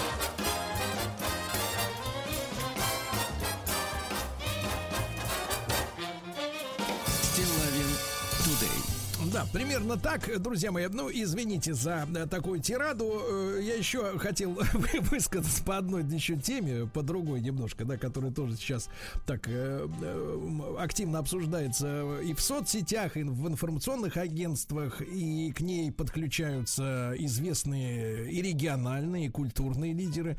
А я имею в виду предложение, которое, ну, внесли, по крайней мере, в Государственную Думу о запрете указывать национальность преступника в э, сообщениях СМИ. Ага. Вот, есть такая история, то есть внесли э, некое такая, некое подобие, не то чтобы дискуссии, но вот люди, э, люди некоторые обсуждают, э, кого это волнует. И, э, конечно, э, понятно, чем руководствуются э, авторы этого э, значит, законопроекта.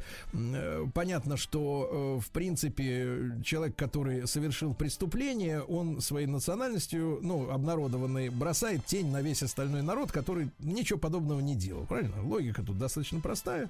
Вот. Единственное, что я вот, ну, в качестве какой-то немножко разрядки ситуации, потому что очень серьезно начали обсуждать эту тему, вот, во-первых, хотел сказать, что предлагаю в дополнение, пока еще можно вставить, так свои 5 копеек, э, во-первых, э, ну, не, не указывать пол и возраст преступников. Вот, потому что тоже как-то это может немножко, ну, как-то у кого-то вызвать неудовольствие. Вот. А если серьезно, если совершенно серьезно, то слушайте, э, мне кажется, это полумера. Позвольте мне взять смелость на себя сказать об этом. Мне кажется, это полумера, потому что если положить руку на сердце, то вот в целом я сейчас не беру журналистский пул моих э, коллег, далеких и близких, э, которые, в принципе, э, ну, освоили тему криминальных репортажей э, и просто новостей в средствах массовой информации да, на эту тему. Но если вот спросить себя откровенно, а какой вообще нам смысл ежедневно публиковать в принципе криминальные сводки? Вот я просто как человек хочу задать этот вопрос, потому что мы с вами в последнее время очень часто э, вспоминаем э, благополучный Советский Союз. Ну, я имею в виду не, не перестроечный, а, а в, в основном такой вот всю, э, все то, весь тот период, которым мы и гордимся, и который любим. Некоторые так фантомно, потому что еще их тогда не было, но все равно как-то вот что-то до них в виде кинем- кинематографа, музыки, стихов, литературы долетает. И вот есть какая-то некая ностальгия. Но я напомню просто нашим специалистам, что э, в примерно где-то, наверное, года до 87-го, ну, по моим ощущениям, а у нас, в принципе, не было в стране регулярных публикаций криминальных сводок. А, Потом появились телепередачки типа 600 секунд в Санкт-Петербурге, да, например, в Ленинграде, где Александр Глебович Невзоров, э, тогда православный человек, э, вот, э, начал публиковать, значит, дневник города, в котором все больше и больше становилось, ну, всяких, как бы сейчас сказать, чернухи, но именно репортажей, так сказать, на криминальную тему.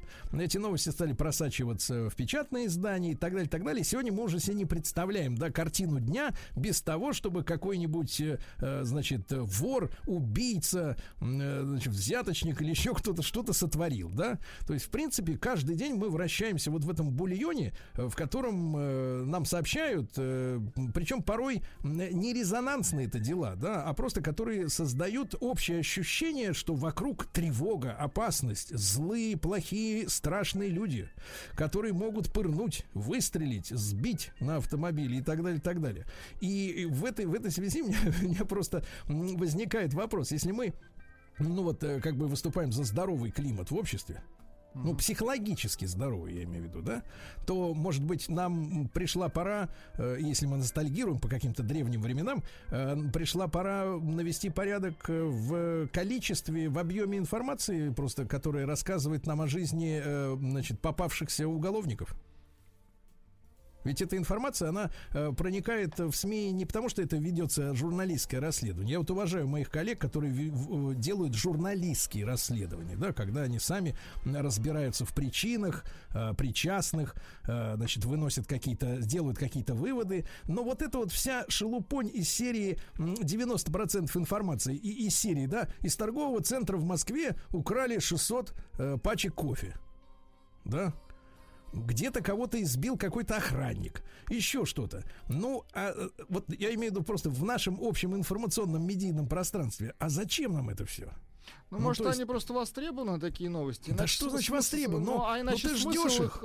Ну ты ждешь их, Ну, ты я, ждешь. я не жду, например, их. Ну, а- я не жду, я не Да-да-да. жду, но на меня это вываливается Это каждый день, вываливается хочу абсолютно этого или точно. нет. Мгм. Да, на меня вываливается, и я вынужден понимать, что вокруг столько жулья, варья, каких-то ужасных ну- типов, да. Хотя, естественно, э, потребность, заказ, может быть, со- социальный заказ на доброту, на позитивные примеры, и он очень остро стоит. Мне постоянно люди говорят, Сергей, что вы пишете там про всяких этих самых? Напишите про хорошее. Про гадости, да. Вот да, а я говорю, а где их взять-то хороших, если вот новостную ленту открываешь, а там, э, в общем, вот эта вся история. Да, в советские годы я застал их, там, начало 80-х уже в сознании, в достаточно полноценном.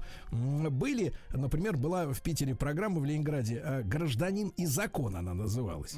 Но там ставились моральные вопросы преступлений. Я вот помню, например, как передачу они, значит, э, ленинградские журналисты сделали, где рассказывали о том, что воры с шубой в руках э, вскочили в рейсовый автобус на остановке, а за ними бежала женщина, у которой они эту шубу из квартиры увели. И женщина кричала водителю, мол, не открывайте двери на следующий, повезите нас к отделению милиции, потому что их надо задержать. И водитель открыл двери, и эти двое типов с шубой убежали. И это было такое, знаешь, морально-нравственное расследование, потому что подтянуть э, по уголовному кодексу водителя автобуса было не за что. Он ничего не нарушил. Но по совести он совершил подлость, да, вот так, ну, по большому счету. И вот это была передача, посвященная ну, году, году 82-м или 3-м, или, может быть, 81-м я смотрел, это мальчиком еще маленьким. Вот. И они, рас, э, журналисты рассказывали об э, моральном аспекте этого, этого э, так сказать, вот происшествия, да. И это была глубокая, хорошая передача, которая говорила о том, что Воры подонки, но им, со, со, так сказать, э, помогают осуществлять равнодушные граждане, которые не приходят вовремя на помощь. И это было важно и нужно. А есть ли смысл, в принципе, э, так сказать, торпедировать общество постоянными новостями о том, что где-то кто-то что-то стырил? То- Вот. Ну, кстати, Я- можно я очень исключить а, сомневаюсь. криминальные новости, тогда у нас будет появиться программа «Время». Вы помните, в Советском Союзе была. Там все так замечательно, и хлеба столько собрали, и вот и люди у нас А хорошие. ты, гад, на хлеборобов ногу не поднимай.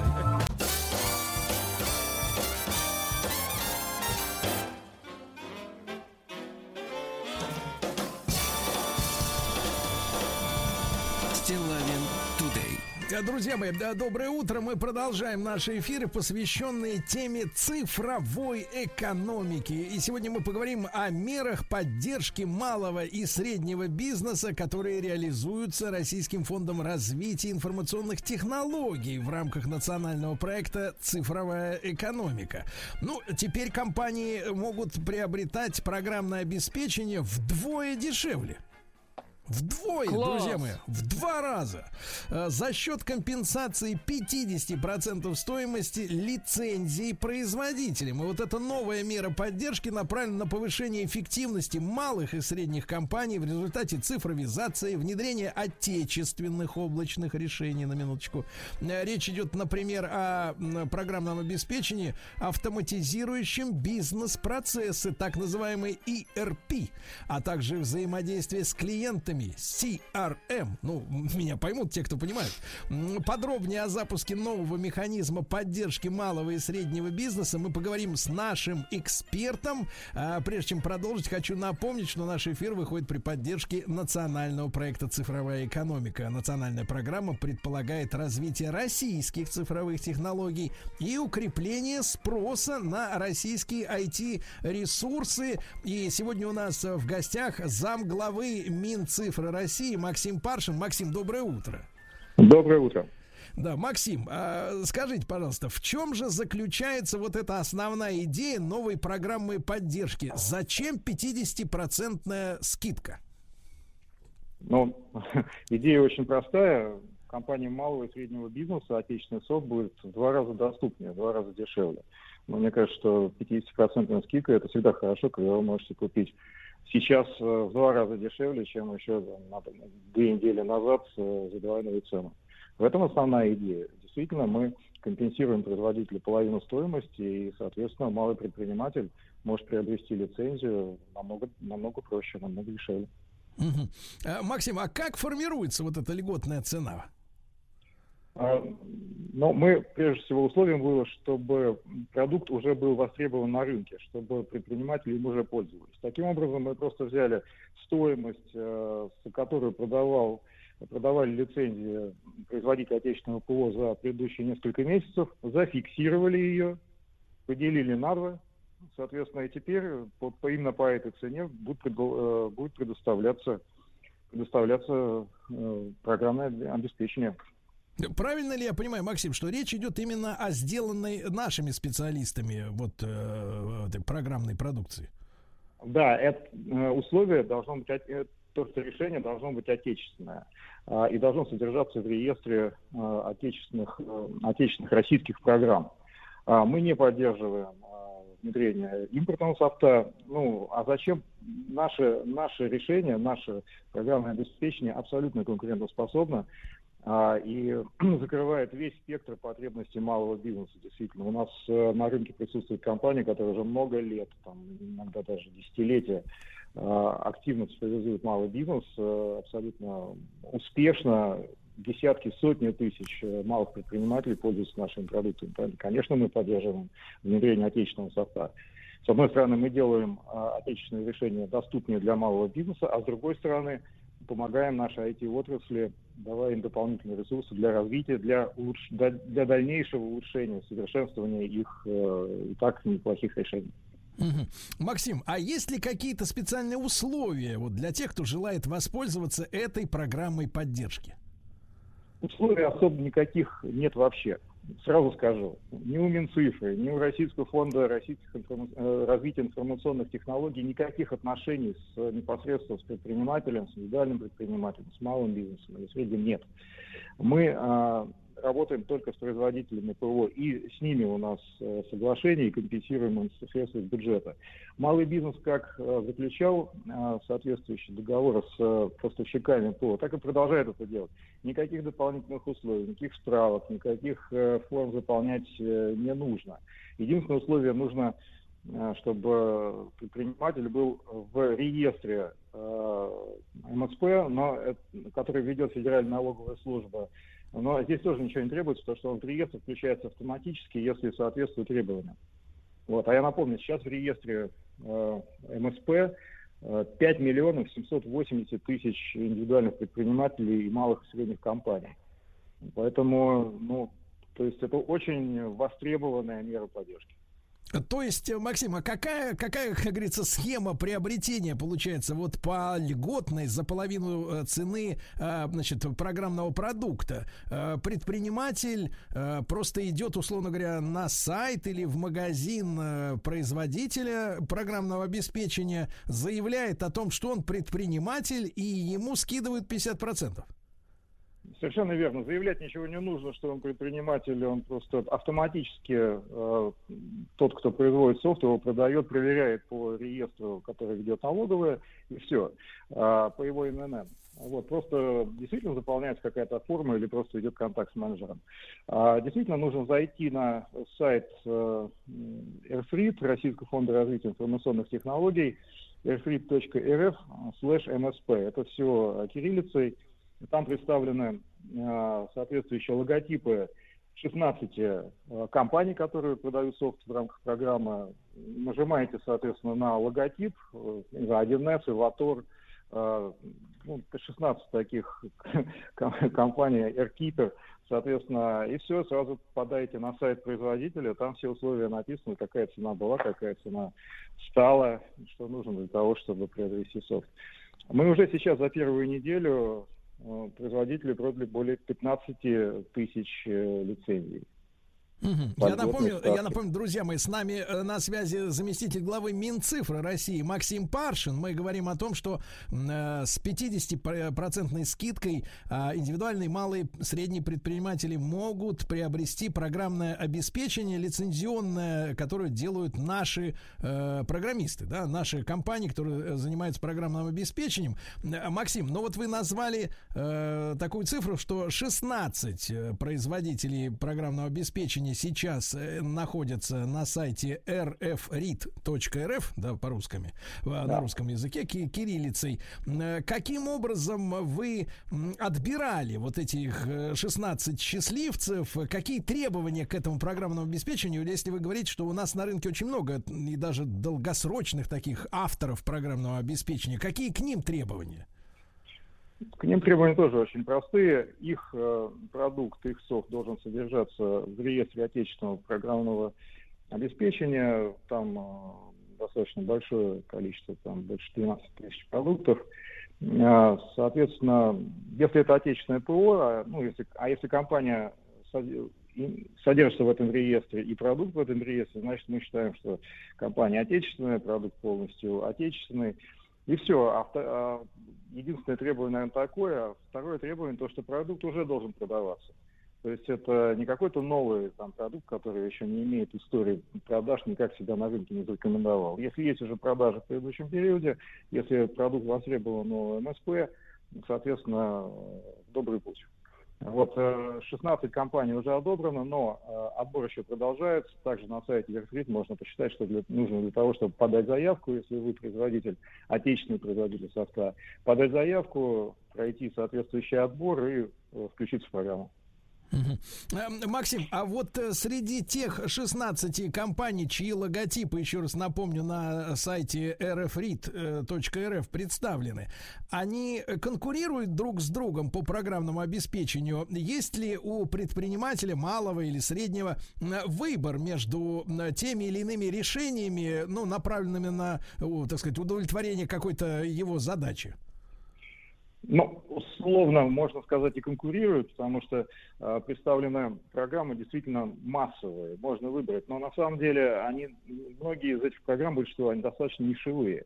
Вот. Но в то же время у нас представлены э, разные системы, например, для автоматизации деятельности ресторанов, э, э, ну, в частности, и э, AirKeeper известная, там, и Doxinbox. Оба занимаются а, тем, что поставляют софт для ресторанов. Наверное, какая-то конкуренция есть, но там внутри все равно сегментация. Поэтому здесь нужно смотреть, конечно, на функционал продукта. Это должен делать предприниматель, который ведет бизнес.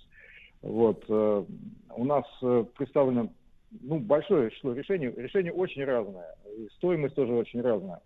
Сейчас у нас лицензия от 870 рублей годовая лицензия есть. Это со скидкой, я уже говорю, а так бы она стоила, соответственно, 1600-1700 рублей, да, до там 3 миллионов рублей, это очень специфическое ПО. Вот, но средняя цена сейчас со скидкой это 10, там 5, 8, 10 тысяч рублей за годовую лицензию. Соответственно, а так бы стоило в два раза, а, в два раза дороже. А, Соответственно, ну вот очень большой разброс цен, большой очень э, спектр продуктов, больше 50 продуктов в совокупности, это 16 российских компаний, которые сейчас э, уже в, э, в программе участвуют, более 50 продуктов можно уже купить по льготной цене. Максим, а вот э, возвращаясь к вопросу о покупателях и о предпринимателях, да, для которых э, эти программные продукты и созданы. А Вот с вашей точки зрения, что это даст в целом рынку? И вы вот привели э, цены, да, которые можно встретить на сайте, в том числе РФ, ну вот при помощи сайта rfrit.rf на эти продукты, там средняя цена, мы поняли, там 5-8 тысяч рублей. А если сравнивать с зарубежными аналогами, насколько эта цена привлекательная с вашей точки зрения?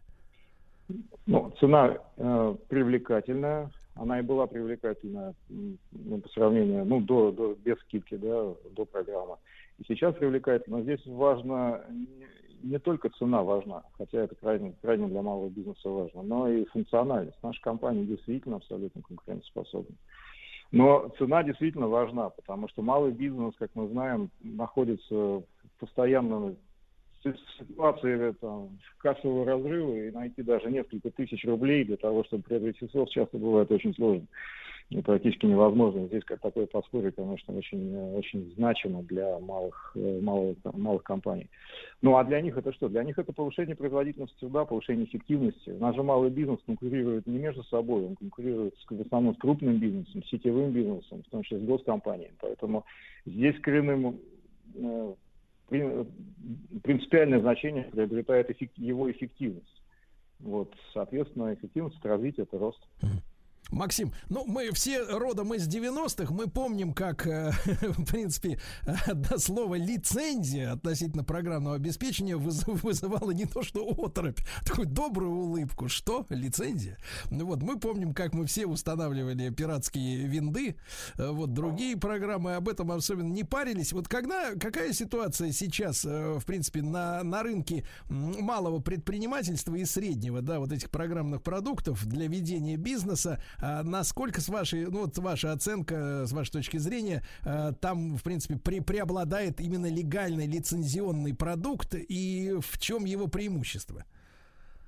Э, Но сейчас ситуация, конечно, в сравнении с 90-ми кардинально изменилась, э, и технологии изменились. Сейчас, ну, из коробки-то мало уже кто устанавливает э, какой-то софт, его скачать э, проще купить, честно. А, ну, почему проще? Потому что это гарантировано качество, а качество софта это, это ваш бизнес, вы понимаете.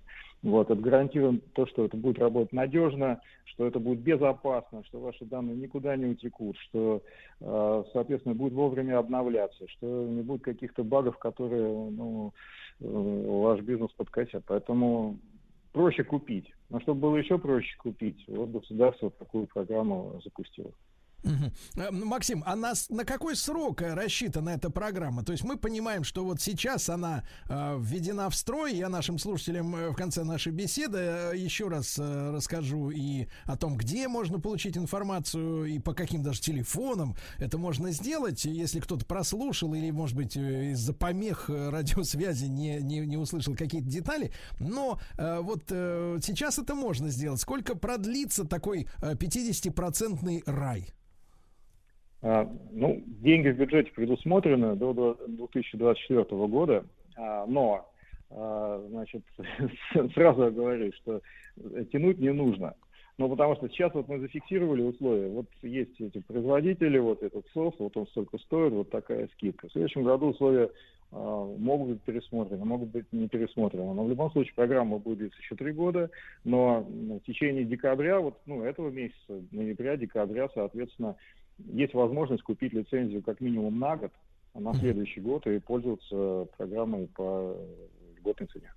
Друзья мои, напомню, что с нами зам главы Минцифры России Максим Паршин. Мы говорим о помощи государства при покупке программного обеспечения для малого и среднего бизнеса. Если вы только что подключились, в два раза дешевле, ребята.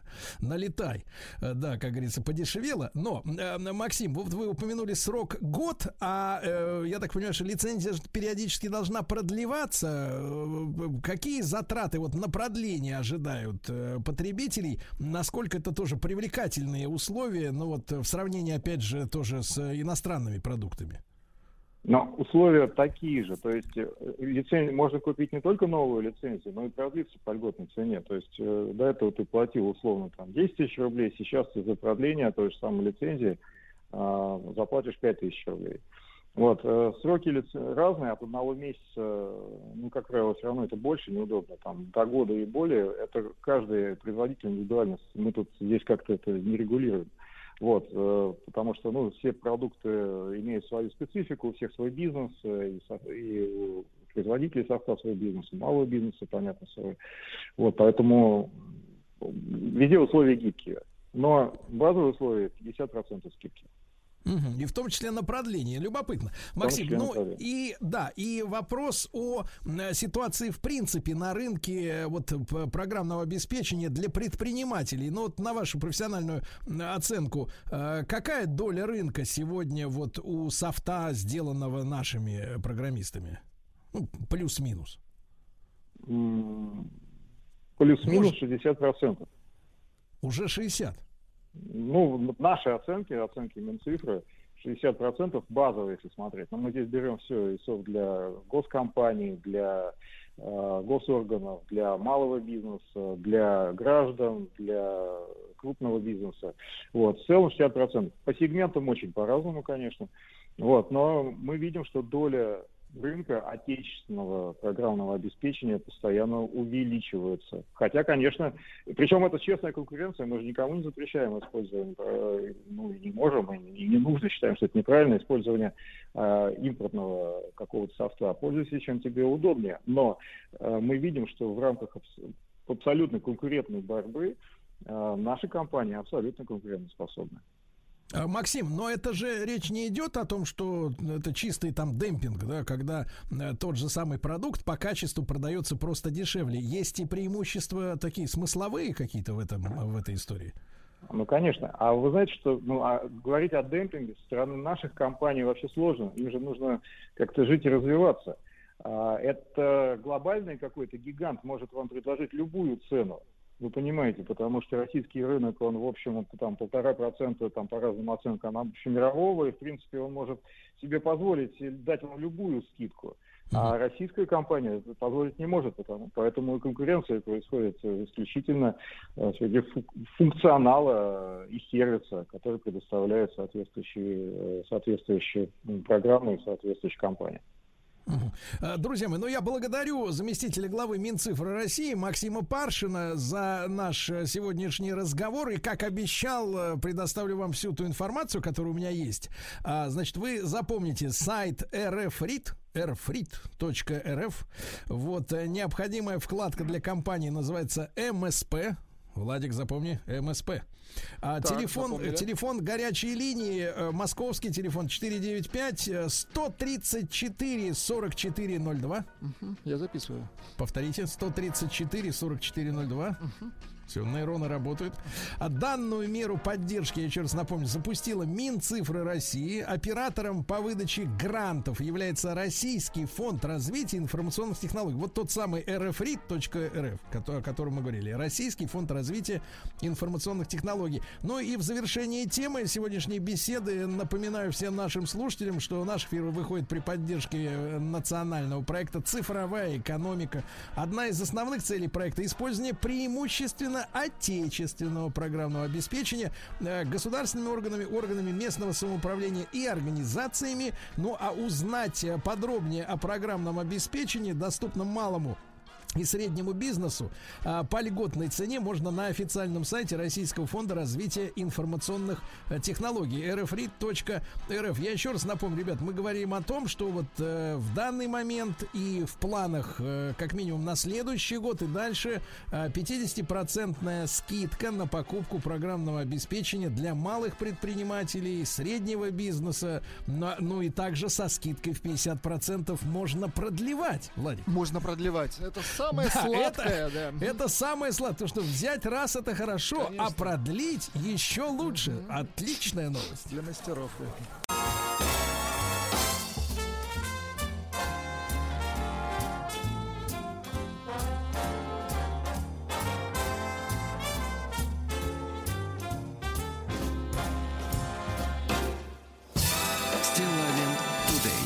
Мои, особенно э, горячо приветствую тех, кто сейчас за рулем, кто вышел из-за руля или кто сядет за руль. Вот, потому что, ну, не можем мы не обсудить эту историю и с вами, в том числе, друзья мои, и с экспертом. Э, Дело в том, что в новой редакции проекта Кодекса об административных э, правонарушениях серьезно изменилась так называемая автомобильная статья. Одно из нововведений э, предполагает лишение прав за систематическое грубое нарушение правил дорожного движения. Что такое систематическое? Это когда количество имеет значение. Понимаете, да? А, Заместитель руководителя фракции ЛДПР Нилов э, в разговоре с журналистами назвал эту идею возвратом к системе трех дырок. Вот, э, когда нарушения отмечали в талонах предупреждений дыроколом. Я вот, по счастью, застал эту систему. Действительно, вместе с водительским удостоверением тебе выдавали еще и маленькую картонную зеленую, по-моему, она цвета была, зеленая карточка, да, Э, вот, двусторонняя, по-моему, э, где были расчерчены графы для занесения твоих нарушений. И э, напротив этих нарушений с указанием номера инспектора личного, э, даты нарушения, совершения того или иного правонарушения, инспектор проделывал дырку. И, вы знаете, я помню, как сейчас я приехал в Питере регистрировать машину, ставить на учет. И, э, значит, приехал в ГАИ, что анекдотично. Это вот первый и последний на тот момент раз меня продырявили. А я приехал на новой машине без номеров. э, Как-то ее, ну, не так, как надо поставил. Ну, прям перед ГАИ. Вот. Все стояли, и я поставил. Ко мне тут же подбежал пухлый инспектор. Я как сейчас помню его фигуру. Пухлый. Он э, тут же потребовал у меня права и с радостью продырявил мне этот талон. А, вот, э, хотя, по-моему, через две недели уже эту систему отменяли или через месяц. И вот э, последнюю дырку он все-таки успел сделать. А система была такая, если ты за год набирал несколько криминальных, ну, с точки зрения ДПС, э, нарушений, то тебя, соответственно, лишали водительского удостоверения. На- ну, в общем, депутаты называют документ откровенно сырым. Значит, э, друзья мои, я напомню еще, к счастью, это все еще проект кодекса об административных э, правонарушениях, но тем не менее, да, мы же понимаем, чем это э, грозит или наоборот, какие кайфы э, прибудут в нашу жизнь с введением вот этой старой, э, там, почти забытой за 25 почти лет, э, так сказать, этой системы. Давайте, друзья мои, обязательно голосование короткое сделаем. Ваши мнения тоже сегодня прозвучат обязательно в эфире при помощи телефона. Но давайте пока голосование. Единичка на номер плюс семь девять шесть семь сто три пять пять три три. Вы за то, чтобы действительно вернулись три дырки. Чтобы дырявили. Так. Да, потому что вот, ну, некоторых людей не может остановить ценовая составляющая штрафа. Им обязательно нужен именно, ну, вот, фактор повторности. То есть за год, например, три раза на красный свет и отдыхай полгода Значит, пеш- и ходи пешком. Двойка произвол против, категорически против. Не согласен, хочу платить и дальше. Давайте, единичка, вы за дырки, двойка против. Э, Ну и я рад приветствовать в нашем эфире Сергея Смирнова, автомобильного юриста, ведущего редактора радио Автодор. Вот, Сергей, доброе утро. Доброе утро. Сергей, ну поясните, пожалуйста, нашим слушателям, э, за какие именно провинности вот в этом новом проекте э, Кодекса об административных правонарушениях собираются лишать, э, в в общем-то, прав? Да, за какие именно грехи? Да, Сергей, вы абсолютно правильно сказали. В старые добрые советские времена система похожая уже была. Я ее не застал вот на самой грани, видимо, как раз в тот момент, когда, извините, вас продырявили у отдела ГАИ, да, вот, а Да-да. я еще, ну, видимо, только собирался получать водительское удостоверение. Ну да ладно. А, Так же, э, как и тогда, наверное, сейчас хотят с помощью вот этой системы навести порядок на дороге, чтобы меньше нарушали. Однако вопросов на самом деле к этому проекту кодекса достаточно много. И это уже, кстати, не первые поправки, которые вносятся, и там постоянно в Минюсте чего-то меняют. Но в целом речь идет о так называемых, опять это с точки зрения госавтоинспекции, злостных и грубых нарушениях. Э, Я могу их поименовать, правда, не все, потому, потому что их там достаточно много. Но в целом, чтобы было понятно, это проехал на красный. Так. Это не уступил дорогу пешеходу. это выехал на встречную полосу, это не уступил дорогу на перекрестке. Это вот самое... И превышение скорости на 60 и более километров в час. Вот с точки зрения госавтоинспекции это страшные нарушения. А остальные, видимо, не очень страшные. Если Мгм. человек гонит по обочине и сбивает там кого-то, ну это не очень страшно. Да? Э, Разворачивается неправильно, выезжает опять на встречку при развороте, тоже не очень страшно.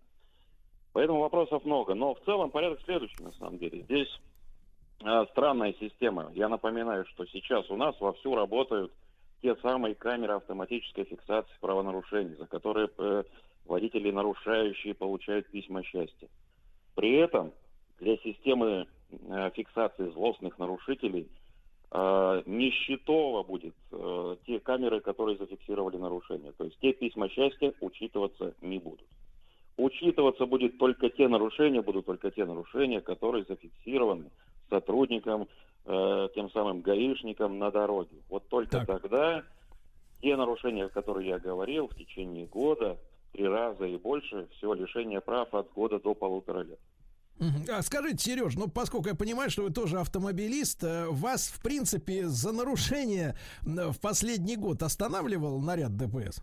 Ну вот именно А, вжив- вживую, не, не по я- камере, а Да, Сергей, я вживую остановился у сотрудника ГАИ э, за последние два года сам один раз, когда мне нужно было узнать дорогу при поездке. Я ездил на юг, на море и что-то где-то заплутал. Э, Навигатор мне там не мог э, вменяемо объяснить. Я смотрю, стоит экипаж ДПС, я к ним подъезжаю, спросил дорогу, они так на меня удивленно посмотрели, а чего ты сам-то остановился? Вот, это был первый случай за два года в целом, Мгм. да, поэтому сложно сказать, как это будет работать вообще, а насколько это, скажем так, мера поможет навести порядок с одной стороны. Будет ли она работать вообще? Мгм. Потому что Вопрос сотрудников такой, на самом Сергей. деле на дороге мало, их действительно мало. Да, Сереж, вопрос такой, а с вашей точки зрения, в принципе, если мы сейчас не рассматриваем историю, как это будет реализовано, наберут ли новых сотрудников, потому что, я так понимаю, периодически ведомство переживало за последние годы сокращение достаточно серьезные штаты, Да, да? серьезно, 40%. Как раз, да. как раз э, под предлогом того, что камеры выполняют эту работу и так, да. А вот э, в связи с этим на- на- начинанием э, таким светлым, действительно камера не имеет права, ну пока, по крайней мере, я не знаю, чем она отличается от человека, но пока не имеет права вот лишить э, водителя водительского удостоверения, да, вот как-то вот так вот, такая скидка у камеры. Э, Так вот, насколько, с вашей точки зрения, в принципе, система повторности наказания, она, э, в общем-то, может исправить ситуацию при идеальном раскладе? Я знаю, что ведь э, вот если у нас отменили этот талончик, да, зеленый, э, то, по-моему, в, некоторых европейских странах, во Франции, по-моему, точно существует э, по-прежнему вот система повторности наказаний, и при преодолении какого-то количества штрафных баллов, там 12 или еще чего-то, права у человека замораживаются. А, Дело в том, что у нас на сегодняшний момент и при действующем кодексе существует система повторности. Проехал один раз на красный штраф, проехал повторно в течение года, то есть не там три раза и больше. Мгм. А второй раз уже проехал, лишение прав. Первый раз проехал, выехал на встречку, там вилка от, лиш- от э, штрафа до лишения права управления. Первый раз тебе штраф. Мгм. Второй раз выехал в течение года, лишение права управления. Поэтому это уже есть. А это получается масло масляное. То есть это некий дополнительный такой кнут, которым собираются нас приструнить. Но в целом, в целом, да, с одной стороны, безусловно, любое ужесточение наказания будет играть такую воспитательную роль. От этого никуда не деться. Второй момент, учитывая то, что эта система уже имеется, здесь еще нам хотят, но это не бальная система. Если бы это была система бальная, да, как в Европе, в некоторых странах, которые до сих пор существуют, это другой вопрос. Это лишение прав, там это всякие идиотом-тесты и прочее, прочее. Но в целом, вот нам пока на сегодняшний момент предлагают э, только закручиванием гаек, которые непонятно как будут закручиваться на самом деле. И будет, будут ли они закручиваться, и не будет ли это похоже просто на то, что там ключ какой-то где-то лежит или висит, и гайка, да, закручивать ее вроде не- и некому.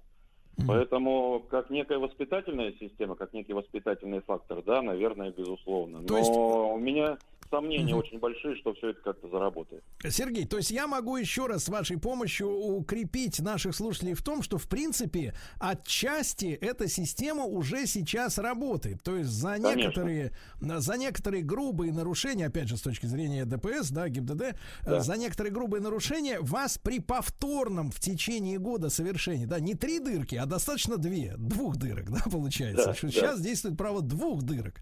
Вот, э, если встречка, если еще какие-то вещи, но опять же надо, наверное, повторить, что э, за обе, за, вот за оба ли этих правонарушения вас за жабры должен взять непосредственно живой, э, теплый 36,6 градусов инспектор. Или, например, Нет. смотрите, или, например, смотрите, вас первый раз, например, по- поймала камера, а второй раз вас взял уже старший лейтенант, и вот он у вас, у вас уже, посмотрев в базе вашу вот эту историю грехов, да, за последний год, э, может и, как говорится, ошкурить.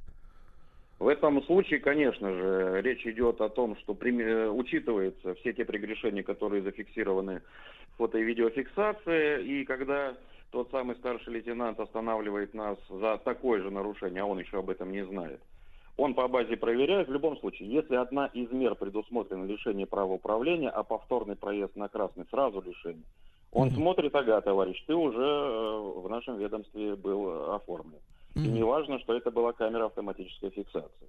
Дальше он передает дело в суд вместе с так называемой карточкой учета э, водителя. Так. У нас у каждого есть, мы об этом не знаем.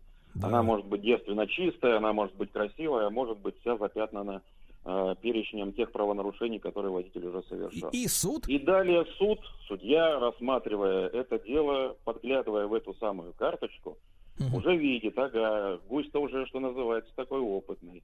Тертый по калач. полной Тертый калач, да, и по полной программе уже все наказывают. Понимаю. Всё Хорошо. неправда. Итак, друзья мои, Сергей Смирнов, автоюрист, ведущий редактор радио Автодор. Сергей, большое спасибо, приятно познакомиться. Да, было в эфире. Спасибо за вашу консультацию. Ребятушки, еще раз напомню, что э, три дырки, э, вот э, появился такой новый термин, ну, это бытовой термин, естественно, ну, понимаете, за повторное нарушение лишать водительского удостоверения. Давайте эту тему с вами обсудим чел- по-человечески, по-водительски. Э, Единичка на номер плюс семь девять шесть семь сто три пять пять три три. Да, хорошая тема. Двойка ни за что. Ну и телефон заработает сразу после короткой рекламы для вас.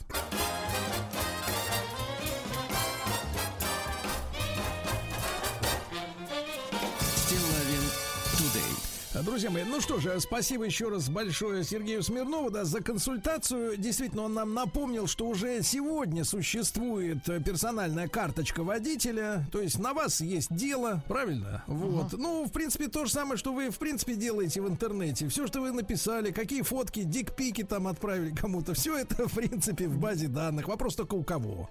Где лежит? В Гугле или еще где-то? Ну вот в ДПС точно на вас лежит ваше дело, где записаны все ваши э, действительно штрафы, правонарушения. Меня точно однажды остановил инспектор и говорит, сейчас мы вас проверим, Сергей Валерьевич, насколько вы, так сказать, серьезный лихач. А я говорю, проверяйте. И говорит, ну да, у вас там раз в год э, штраф на, там, сколько там, 250 рублей за превышение на, 10 на 20 км в час. Ну да, я езжу аккуратно. Он сказал, ну ладно, и вроде с виду не наркоман. Я говорю, нет, не наркоман. Ну Вот, а ведь лю- лю- люди с разными лицами бывают. Да, да, давайте Александра из Воронежа послушаем. Ему 49. Саш, доброе утро. Что думаете относительно трех Здравствуйте, дырок? Сергей. Да.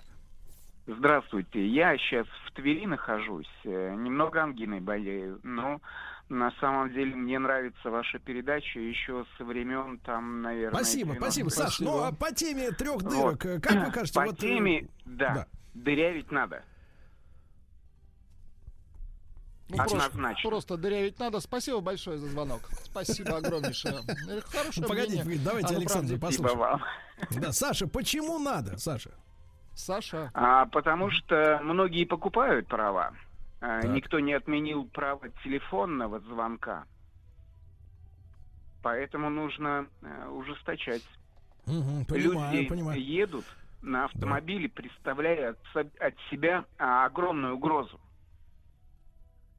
Да. Если Хорошо. большой автомобиль, Да, да, если большой, то большой, если маленький, поменьше. Александр, вам выздоровления. Конечно. Выздоровления. Желаем, да. Спасибо большое, ребят. Не забывайте голосовать. Единичка на номер плюс семь девять шесть семь сто три пять пять три три через Телеграм. Да, хорошая история. Три дырки. Э, Вот. Надо ее возвращать, э, чтобы действительно за год нарушил несколько раз и, э, так сказать, и пошел пешком. Двойка нет, не хочу, не буду. Коррупция. Ну, что там обычно звучат, какие аргументы, да, и так далее. Еще раз напомню, что предложение это касается личного штрафа от э, встречи с инспектором, а не с камеры. Хотя камера подшивается к личному делу. Понимаете, какая история?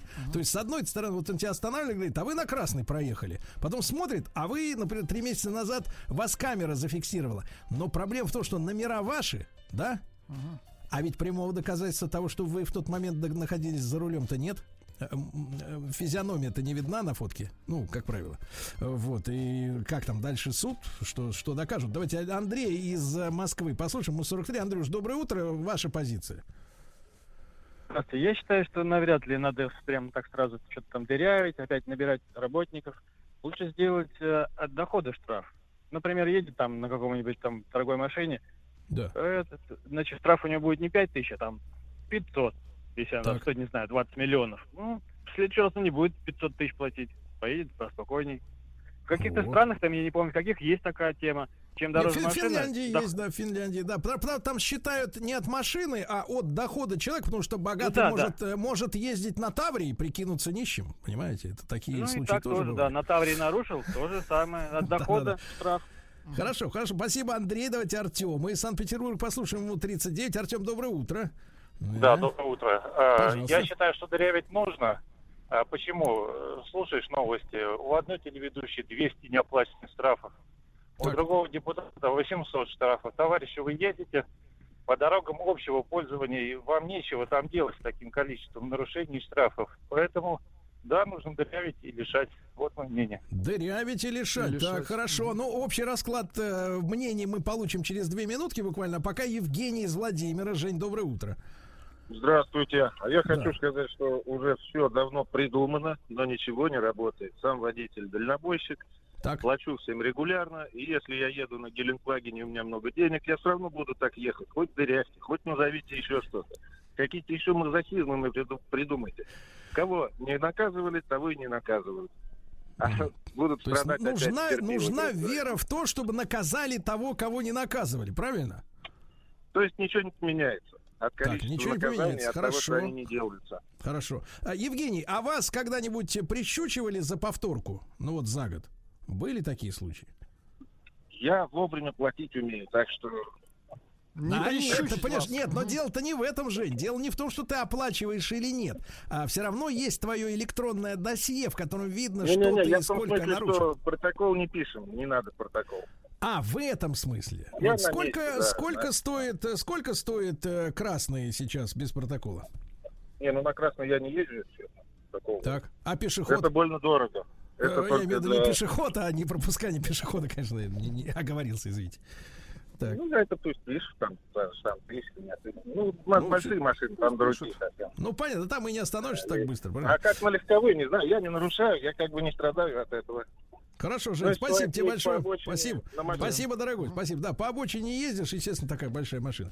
Значит, товарищи, давайте еще один, э, давайте еще, а, давайте пару сообщений, Владик, буквально пару Ну, сообщений. если просуммировать сообщения, просто очень много таких э, достаточно резких сообщений э, по поводу вот, вот этого предложения. Резких, И давайте да? я вот самое нейтральное прочитаю. Приличное. Да, самое приличное. Дырку от бублика, а не дырки. Новая схема отъема средств у граждан и шантажа. Пускай борются со злостными нарушителями, у которых аж, аж 600 нарушений и более. Вот это 600 самое, нарушений это самое приличное. Хорошо, так, теперь цифры. Кто поддерживает вот эту э, сырую, как говорит, кстати говоря, депутат ЛДПР, комментируя э, систему трех дырок э, Нилов, он говорит, что система сырая и не сбалансированная. Да? За, Сколько? За сырую систему 65% наших слушателей. Да вы что? Да, да. 65% Потому что за сырая. сырость. Потому что сырая. Мне нужен магнитофон заграничный, американский или немецкий. Вот есть очень хороший, отечественный. Спасибо, отечественный не подойдет. Заграничный надо изыскивать. Я понимаю, сколько. 50. 50? Ну, возьмите себя в руки. Нужно узнать, нужно привезти. Италия. Да. Бриндятин на маяке. Дорогие друзья, наш э, бессмертный проект э, «Брендятина», который уже десятилетие ведет Рустам Иванович Вахидов, вышел на новую планку. Мы в эфире платформы не только радиостанции «Маяк», но и платформы «Смотрим», где можно прямо сейчас э, увидеть, каким красивым за эти 20 лет стал Рустам Вахидов, как постарел наш звукорежиссер Владик. Вот. И узнать что-то новое для себя о брендах. Доброе утро, Рустам. Салам! Доброе утро, Сергей Валерьевич. Доброе утро, Влад. Доброе утро, уважаемые радиослушатели. Ну что, очередной выпуск Бриндятина, Бриндятина в эфире радиостанции «Майк» и платформы «Смотрим». Первый вопрос вам, Сергей Валерьевич. Сегодня я буду рассказывать о бренде, но а, на самом деле один из, одна из наших коллег подсказала как раз тему нашего сегодняшнего обсуждения в эфире, обратив внимание на этот бренд. Я задал себе вопрос, а почему мы до сих пор не рассказали об этом бренде? Потому что на самом деле за последние, ну, года три, наверное, четыре, огромное количество количество людей, в частности в Москве, появилось в этой одежде. И как-то вот мимо все это проходило нас. И я в конце концов решил разобраться, что за бренд такой. Итак, Бриндятина и бренд Off-White. Сергей Валерьевич, представляете, без, что без это такое? Без белых в переводе на русский язык. Без белых. Это вообще законно? Э, с этим мы тоже э, разберемся обязательно сегодня, потому что этот бренд э, а, создан человеком, который является ганицем. Я думаю, что я правильно называю то место, в котором Кем? он... Ну, давай так, ганицем. Человеком из... Нет, человеком из Ганы. Вот. Вирджил Абло. Сегодня именно об этом человеке мы ну, будем тогда говорить. изгони А, вот. тогда. Хорошо, потому что его родители а, были переселенцами, переселенцами из Ганы. Вы знаете, что это государство расположено. Кстати говоря, очень пару интересных фактов именно о государстве Гана, потому что мы как вот привыкли. Африка, беднейшее государство, соответственно, беднейшие люди, торговля рабами. А на самом деле, несмотря на то, что Гана действительно является маленьким африканским государством, расположенным на западе Африки, представляете, где запад Африки находится, Сергей Валерьевич? Да, это родина рабов. Э, напротив Востока, конечно, представляем. Но если вот смотреть на африканский континент, то слева, Сергей Валерьевич, граничит, граничит с Кот-Дивуаром и Буркина-Фасо, но всегда европейцы, которые, понятное дело, колонизировали а, а, и эту часть Африки, называли эту часть Африки Золотым берегом. А все почему? А, значит, была у нас с тобой возможность в свое время чуть более подробно, например, а, разобраться с тем, что происходило в Южноафриканской республике, да, в ЮАР. А, там все происходило из-за алмазов и из-за золота, да, ну и из-за урана. То вот Гана была завоевана исключительно из-за золота, называется Золотой берег, хотя Значит, само название Гана переводится как «воинствующий король», 11 языков, но что самое интересное, ганийцы являются одними из самых образованных жителей африканского континента. 95% ганских детей – а, учатся или учились в школе, и это соответствует, а, ну, которое соответствует российским младшим и средним а, классам. Более того, ганийское среднее образование пользуется популярностью у жителей, значит, стран, с которыми граничит Гана. Итак, Virgil Abloh, бренд of White. Кстати говоря, Сергей Валерьевич, есть ли в вашем гардеробе что-то из бренда, значит, э, что-то из вещей бренда of White? Вы знаете, э, не только вещей нет, но и вот этой каменистой стенки за вашей стеной в моей бане нет. Э, как кто вам посоветовал э, в своем коттедже построить такое, Сергей... я даже не, не понимаю. Сергей Валерьевич, а вот мы нашли удивительные фотографии с вами. Вот, пожалуйста, посмотрите. Так, а я. вот оказывается что-то... Да, это, это вы, Сергей Валерьевич. Да, да. Вот посмотрите, как вы, как вы, да, как вы могли бы выглядеть в одежде off-white. Кстати говоря, значит, ну, понятное дело, да, действительно, последние два или три года огромное количество людей появилось э, в этой одежде. Стрелки off-white. Вы можете, значит, вы можете описать нашим слушателям то, что зрители платформы смотрим, они видят, э, о чем идет речь. А в чем, э, как вы опишете словами стилистику этого бренда, если так можно назвать, гони. Очень просто. Сергей, Сергей Ильич, очень просто. Значит, стрит-вир. Ну-ка, переведите на русский язык Нет, для... Вир, вир это скорее квир, а да. здесь wear это читается. Нет, Сергей, Да, но если мы говорим на русском языке, стритвир, да, есть такое направление, соответственно, уличная одежда, правильно? И Так. если а, мы говорим сегодня о Вирджиле Абло, то как его только не называли в средствах массовой информации, и бывшим личным стилистом Кани Уэста, и гением коллаборации, одним из самых главных дизайнеров современности, а кроме всего прочего, он еще и архитектор, Погодите, концертный директор, организатор он что, всевозможных и- простите, он правительство Виши со- застал еще? Вишист, да. мгм, Ганийский. Нет, нет, нет. Здесь, здесь э, речь немного о другом, Сергей Валерьевич. Но а, а, прошу любить и жаловать. Вирджил Абло с 2018 года, кроме всего прочего, кроме, всего, кроме того, что он является владельцем марки Off White, он является первым темнокожим креативным директором Луи Виттон. Ваша любимая марка. Поздравляю вас, Сергей Валерьевич. Бинго. Значит, э, на самом деле, если говорить...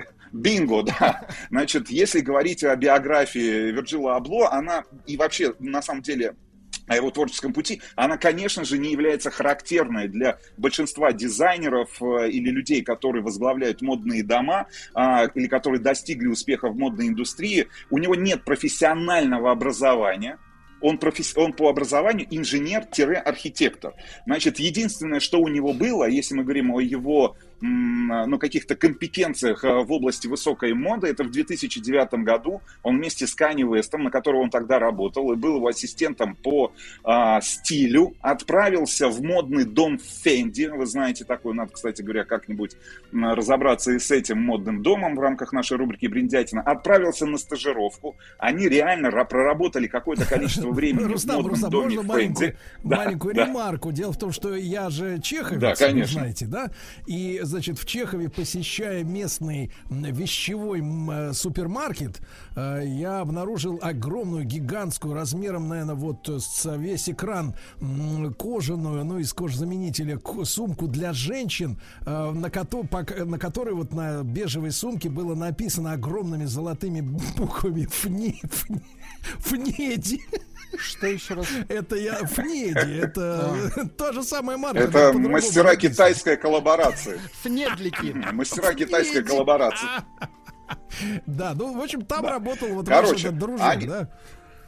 Не то чтобы даже работал, он отправился на стажировку, и глава модного дома Фенди, а, значит, платил им всего 500 долларов в месяц. И именно там, работая, значит, про- простыми ассистентами, помогая дизайнерам, а, значит, на самом деле, если э, посмотреть и почитать внимательно автобиографию воспоминания того же самого Кани Уэста, либо Вирджила Абло, можно увидеть огромное количество отсылок, а, как ребята а, носили кофе, погружались в мир высокой моды, смотрели, как работают профессиональные дизайнеры, как создаются коллекции. Короче, профессионального по факту образования у этого человека, который создал один из самых влиятельных модных брендов на сегодня в модной индустрии, потому что совсем недавно, там год-два назад, вместе с Гуччи и, э, я еще, и вместе, да, с брендом, кстати говоря, Balenciaga, бренд Off-White вошел в один из самых влиятельных брендов, тройку самых влиятельных брендов в модной индустрии. Рустам Значит, я теперь немножко понимаю, о биографии. вы Да, Сергей Валерьевич? Вы все-таки находите, вы, вы находитесь в эфире российских средств массовой информации, свободных от политкорректности. Я надеюсь, вы нам расскажете правду о том, что этот э, вот этот ин- ин- и, как бы модельер,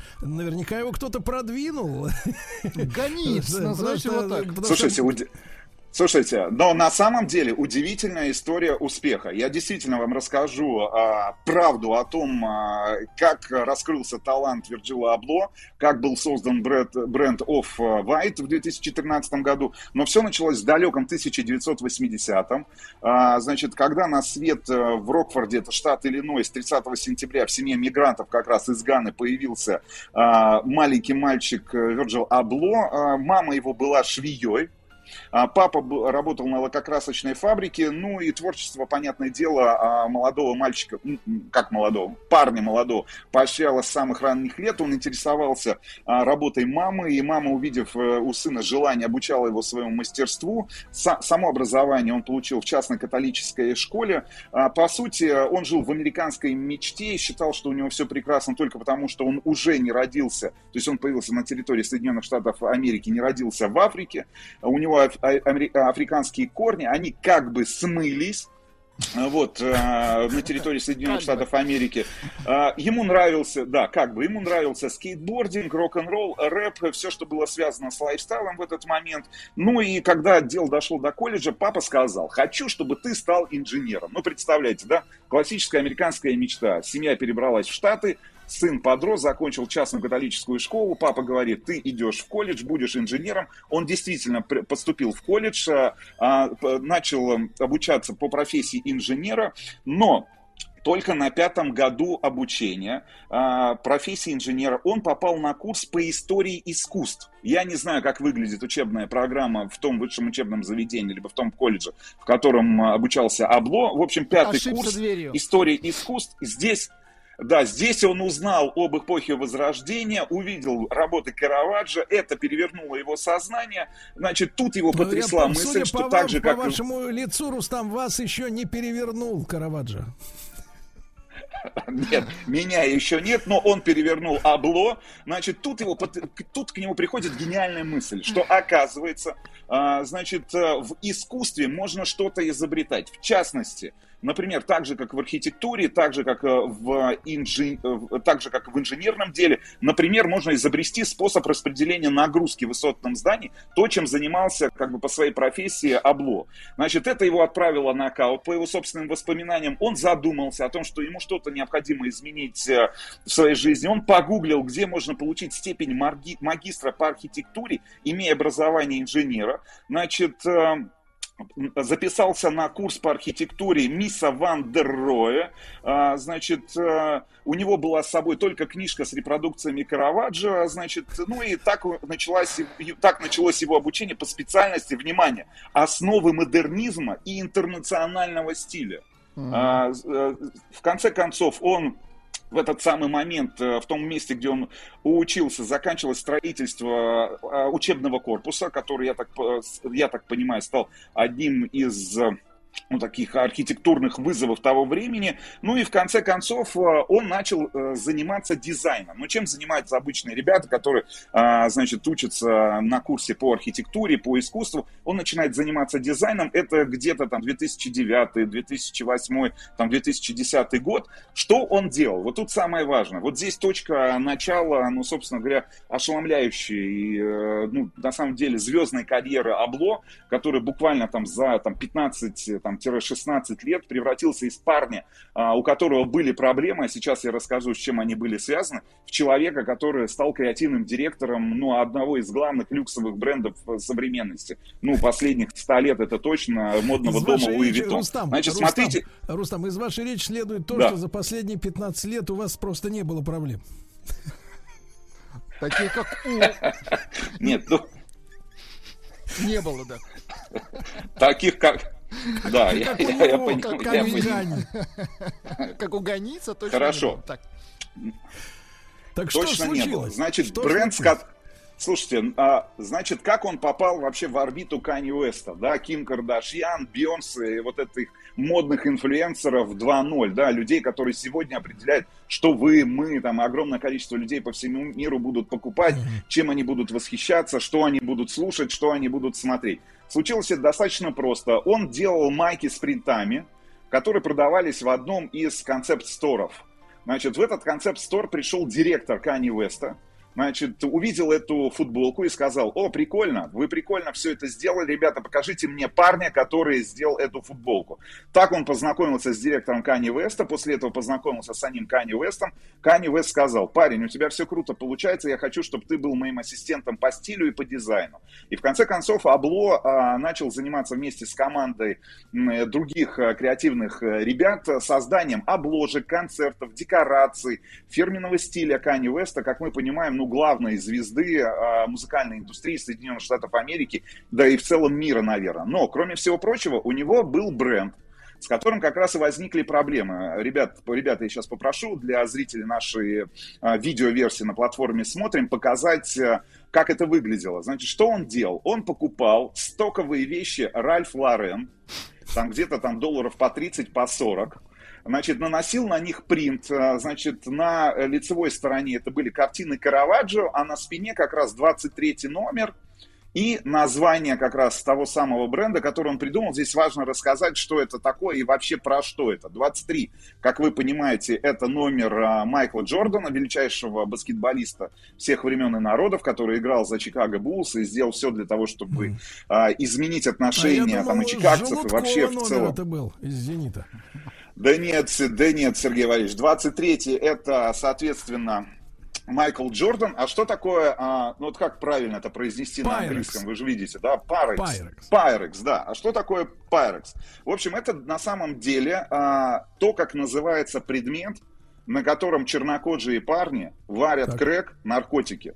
В черных кварталах, соответственно, любого То американского есть города. это плита газовая. Номер 23 получается, да? Ну, не плита газовая. Я, я, дум, я думаю, что так правильно переводится, ну, ложка специальная, да, в которой варится этот самый наркотик. Мы не занимаемся в нашем эфире пропагандой коем случае наркотиков. мы говорим о Но, в общем, ни в, ко- ни в- да, ни в коем случае. Короче, Погодите, он делал эти погодите, то есть вы принты. не занимаетесь, а ваш этот э, облом занимался, да, я так понимаю? А, да, Обло занимался. Значит, э, смотрите, он, еще раз напомню, покупал стоковые вещи Ральф Лорен, наносил вот эти принты Caravaggio Pyrex 23 и продавал, внимание, за 500 долларов. Ну, бизнес-то не хитрый, я вам После скажу. этого Погодите, появились- не отстегивал ни, Лаль- ни Ральфу Лорену, ни Караваджо, ни копейки. Ни копейки. Этим монстрам. Ну, короче, в св- да, да. Короче, в конце концов появились люди, которые начали задавать вопросы, типа, парни, что это такое происходит? Да, бренд слишком модный, классный, но, типа, вы паразитируете. Хотя Абло тогда объяснял, что это всего лишь навсего такая творческая коллаборация. И вот в 2013 году он создает собственный бренд, работая с Канни Вестом, создает собственный бренд, который называет Off-White. И здесь ты в самом начале сделал правильный акцент, да, на то, что, ну, под собой, внутри он, конечно же, несет, ну, такую достаточно сложную а, смысловую нагрузку. конструкцию, российскую, правильно? Ну, ну, давай так, знаешь, как он объясняет, э, это цвет между черным и белым. А. Да, то есть это некая серая, э, да, значит, это, это, это некая серая зона, в которой находится бренд, эти люди, э, которые являются поклонниками этого бренда. Более того, э, этот бренд он придумал как способ говорить действительно о расовых вопросах, которые его волновали. Значит, это некое такое промежуточное состояние, чистый холст, кусок не совсем э, белого материала, но который миллионы художников могут использовать, это прямая речь э, Абло, как угодно, чтобы придать ему ценность и значение. И Off-White это современная версия модного бренда, такой некий троянский конь в модной индустрии. Ну, а он чернокожий художник, как вы понимаете, который замаскировался под модный бренд. За, а, кстати говоря, кроме всего прочего, он диджеет. А, значит, э, делает вот эти особенные проекты. Ну и главное, о чем надо сказать, если мы говорим сегодня, конечно, о том, что бренд стал невероятно успешным, и кроме того, как вы понимаете, Сергей Иванович, он находится в некой зоне люкс, несмотря на то, что это стритвер, как вы говорите, стритвир, это одежда, ну, по сути дела, улиц, да, переосмысление одежды для тех же самых стрит, стрит э, этих, господи, скейт, Да, главное, скейтбордистов, он людей, которые большую часть времени проводят Вот что главное, мой дорогой. Это, это, это тоже. Ничего не замечаете? Жены новые. Хай-класс. Врангель. О! Врангель, Паша, был врагом советской власти. И нехорошо его путать со знаменитой фирмой Ранглер. Long live cowboys. Культурный бой. Друзья мои, ну что же, э, наш э, проект, который мы делаем вместе с Евгением Фатеевым, сооснователем фестиваля уличного искусства, культурологом, э, писателем. Евгений, доброе утро. Да. Сереж, доброе утро. Да, рад нашей А в новой холодные- встрече. В холодные зимние или предзимние деньки о чем говорить? О холодной войне. Да-да-да. Я напомню нашим слушателям, что наш новый проект посвящен историю, про, истории противостояния двух систем, э, советской и антисоветской, как мы пользовались, да, э, как и формулировкой, при помощи искусства. И сегодня мы все-таки доберемся до темы, с которой хотим начать. Э, Мы поговорим с Евгением о том, как холодная война напоминала, чем напоминала нам гражданскую. О чем здесь, Евгений, идет речь?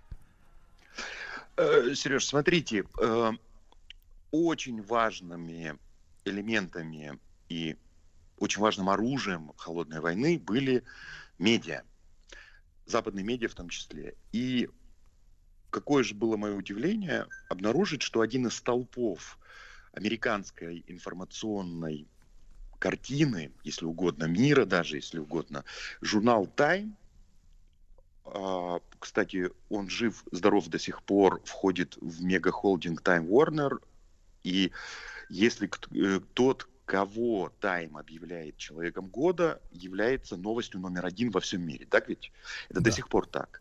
Но так было, так стало давно. И э, какое же мое было удивление обнаружить, что большую часть обложек в самый золотой период журнала Time рисовали русские. Прям вот совсем русские. Совсем? Э, совсем. Причем, я бы даже так сказал, два Бориса, два я бы сказал, даже мажора, два mm сына двух великих отцов. Это Борис Федорович Шаляпин и Борис Михайлович Арцебашев. Борис Федорович Шаляпин, сын вот того самого Федора, великого нашего певца Федора Шаляпина.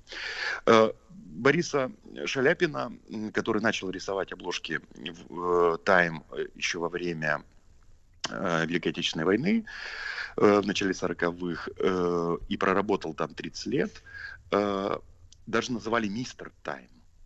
То есть нас, э, большую часть обложек журнала Time вот в этот период, вот эти 30-летия самого рассвета холодной войны, э, русские рисовали русских. Русские рисовали супротив русских, русские рисовали в одном из главных храмов, главных Э, на, э, приносили на алтарь холодной войны mm-hmm. вот это визуальное, которое было очень значимо. Евгений, и, я правильно, ш... правильно да. понимаю, что ведь, по-моему, в 43-м году Тайм объявил человеком года Сталина? Э, Не совсем так. Сталина человеком года Тайм объявлял дважды, в 39-м и 42-м годах. Ага. Да. Если угодно, можно даже выстраивать, я долго думал, как выстроить рейтинг российских политиков, советских политиков или, например, просто значимых людей вот в этом э, в зеркале журнала Time. И э, что важнее, когда Time объявлял э, наших политиков или наших людей людьми года или просто изображал на обложках, что тоже весьма значимо, потому что изображение на обложке в журнале Time это уже очень многое значит. Это уже попадает в поле интерпретации. Это уже обсуждают и долго, знаете, морщат лоб. Э, а почему, собственно, этот человек попал, да, на, mm-hmm. на обложку? И э, э, у меня своеобразный рейтинг такой сформировался. Вот если по человекам года в Time наших людей э, рейтинговать, то у нас как бы номер один это Иосиф Виссарионович Сталин и Михаил Сергеевич Горбачев. Сталин был дважды на обложке «Тайм», и Горбачев тоже дважды, в 87-89 годах. А если говорить про других, то вот по разу попадал Никита Сергеевич Хрущев в 1957 году из-за спутника. Кстати, полет Гагарина на американцев произвел меньшее впечатление. Например, он, он мир удивил, а американцы были в шоке от первого полета спутника. Но они И поняли, даже... что эта ракета сможет привести мимо вместо спутника бомбу, да?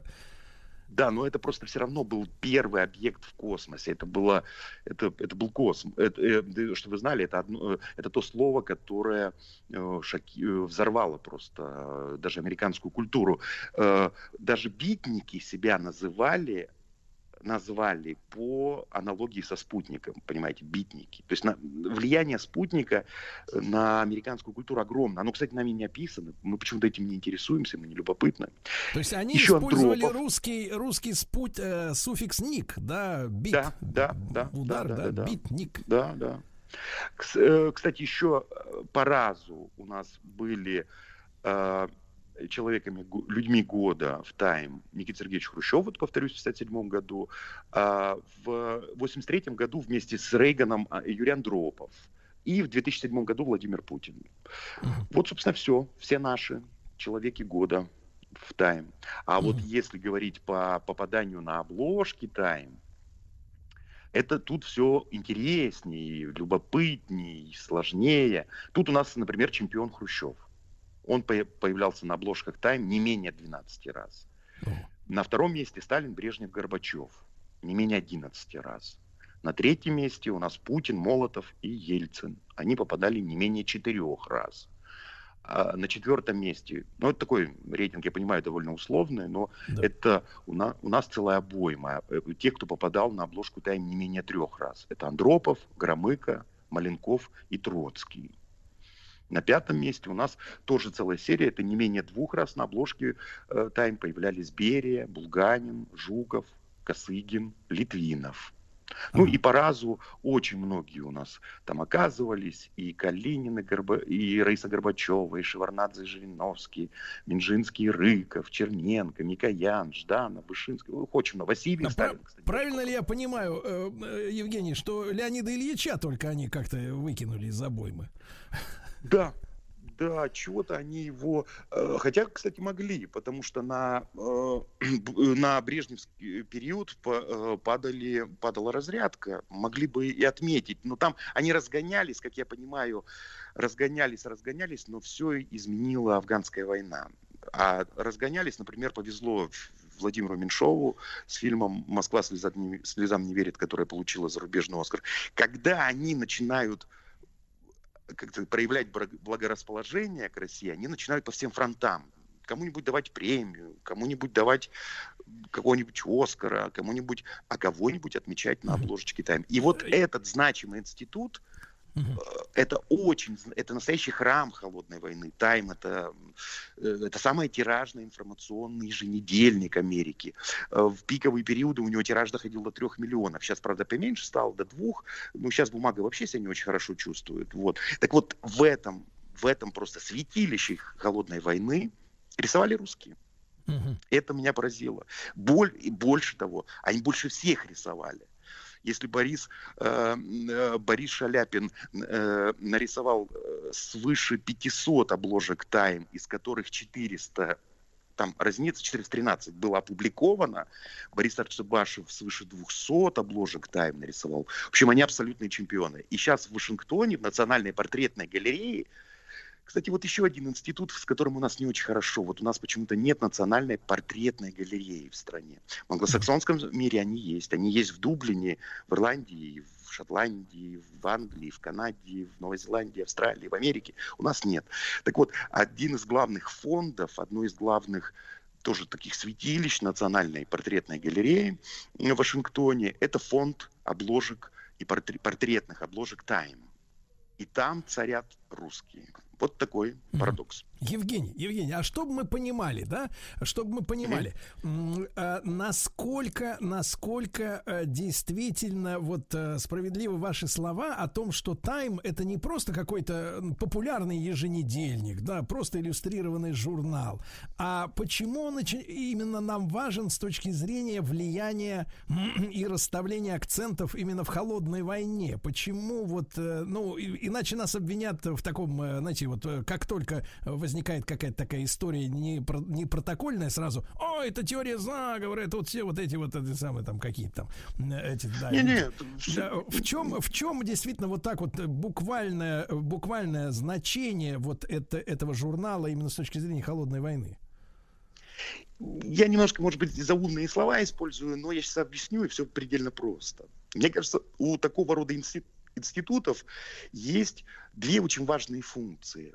Это кодификация, знаете, кодекс, кодифицировать, есть такое да. выражение, то есть высекать в мраморе закона что-либо. Так вот, это кодификация и назначение тенденций, ну, вот, например, сегодня буквально плещется в новостном поле информация о том, что в декабре в журнале этого года, в журнале, э, на обложке журнала Time появится так. и чуть ли не станет э, человеком года э, разоблачительница Фейсбука.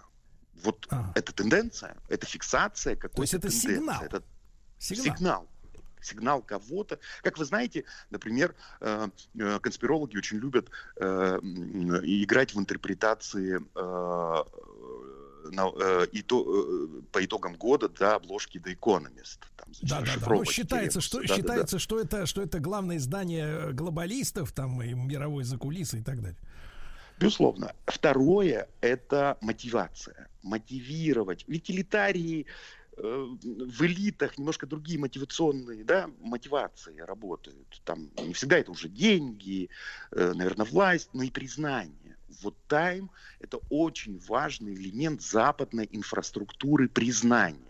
Если вот вы смотрите голливудские фильмы, вы обнаружите, что э, там какой-нибудь супербосс в своем кабинете обязательно под стеклышком держит э, обложку Time, Newsweek или Variety, или вот какого-то такого издания, Fortune, э, в, где он там появлялся, понимаете? То есть обложками они, э, по обложкам они фиксируют и признание себя. И это тоже очень важный мотивирующий момент. Поэтому, когда, когда э, то есть, а то есть, Например, Евгений, я перевожу, да, давайте да. так. То есть они судят по своей системе ценностей, да, то есть для них в сознании оказаться на этой обложке очень важно, и таким образом они как бы дают либо кредит какому-то иностранному лидеру, да, э, либо оценивают его заслуги.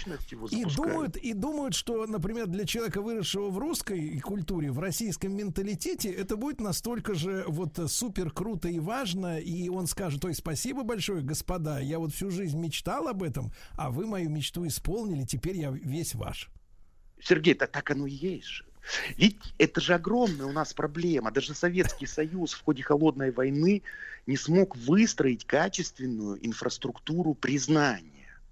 И мы до сих пор этого не можем сделать. Вот смотрите, у нас же до сих пор нет, а у нас есть ли институт человек года от медиа ли, или еще от какой-то другой институт? У нас же этого нет. Как mm-hmm. только у нас кто-то пытается построить что-то подобное, э, у нас обязательно либо начнут давать своим, либо разругаются, если будет какая-нибудь успешная премия, например, да. разбегутся, разругаются, разосрутся, знаете, да, как бывает. Но либо может начнут быть, давать... может быть, Евгений, может быть, это не совсем в нашем менталитете просто, ну, не в нашей традиции а, такая сама история. А с другой стороны, а вот вы знаете, меня когда-то по, потряс кейс недавний относительно, кейс Юрия Быкова. Есть такой режиссер, и, я, и многие твор, творцы, я просто это вижу, знаю, немножко даже, ну, про Быкова я просто это в медиа было, а кого-то там есть творцов тоже знаю, знаю, как у них работает мотивация. Так вот, а давайте, Евгений, знаете, сразу после короткой да. рекламы продолжим. Евгений Фатеев, культуролог и писатель с нами сегодня. Ничего не замечаете? Жены новые. Хай-класс. Врангель. О! Врангель, Паша, был врагом советской власти. Нехорошо его путать со знаменитой фирмой Ранглер. Wrangler. Long live cowboys. Культурный бой. Культурный бой, друзья мои, мы сегодня говорим о холодной войне, как о гражданской, когда люди одной э, с нами крови э, ш, работали по ту сторону железного занавеса. Э, отдельный разговор, знали ли они о том, в чем они участвуют или нет, э, в темную или, или э, так сказать, с, с полной ответственностью. Об этом мы поговорим. Евгений Фатеев, сооснователь фестиваля уличного искусства, культуролог, писатель. Мы затронули фигуру замечательного Э, значит, нашего режиссера, да, э, Юры Быкова. И, и я с удовольствием смотрел его прекрасный фильм на тему холодной войны «Спящие». вот он, правда, да. после, правда, после съемки он почему-то вот очень огорчился, что коллеги его заподозрили э, в антилиберализме и начал каяться. Но фильм-то от этого хуже не стал. Замечательная картина, сделана очень профессиональная, сделанная. Так вот, его кейс, как вы сказали, Евгений. Э, Сереж, тут какая вещь? Я сейчас бы хотел отбросить там за, против, э, увидеть сугубо технологическую вещь. Вот из этой дискуссии вокруг спящих, за которых ему действительно пришлось каяться и все прочее, проявилось-то одно. Для наших сегодняшних творцов, для большинства, до сих пор важнее не успех у местной публики, и даже там не какие-то деньги, а им важнее золотая канская э, пальмовая ветвь, э, венецианский лев, Оскар, ну что там оно есть, да? Там, когда когда наградят оттуда, да? Безусловно, потому что там умеют эти вещи, сами институты награждающие, вот, это, вот эти, знаете, поставщики, вот эти фабрики престижа, там делать умеют. У нас нет. Пока нет. И этим, кстати, в, ходе, в годы холодной войны очень активно пользовались. И в том числе и попадание на обложку журнала Time, это было очень важным для многих, поверьте. Уж поверьте, Солженицын заметил, что он попал на обложку Time. Поверьте, он не мог это не заметить. Например, да? Вот. И когда раскручивали кейс доктора Живаго, там дали Нобелевскую премию, и попадание Пастернака на обложку Time – тоже было замеченным. Это был очень важный элемент. Или попадание Евтушенко на обложку Time. Это все было очень важные элементы, в том числе и вот этого мотивирования элит что-то делать или не делать. Этим очень активно пользовались. Что касается, вы, Сергей, очень хорошо сейчас водочки э, проговорили, осознавали они или нет. Осознавали, осознавали. Если говорить о Борисе Арцебашеве, то он во время войны, э, Великой Отечественной, он работал советником в отделе психологической войны Госдепартамента США.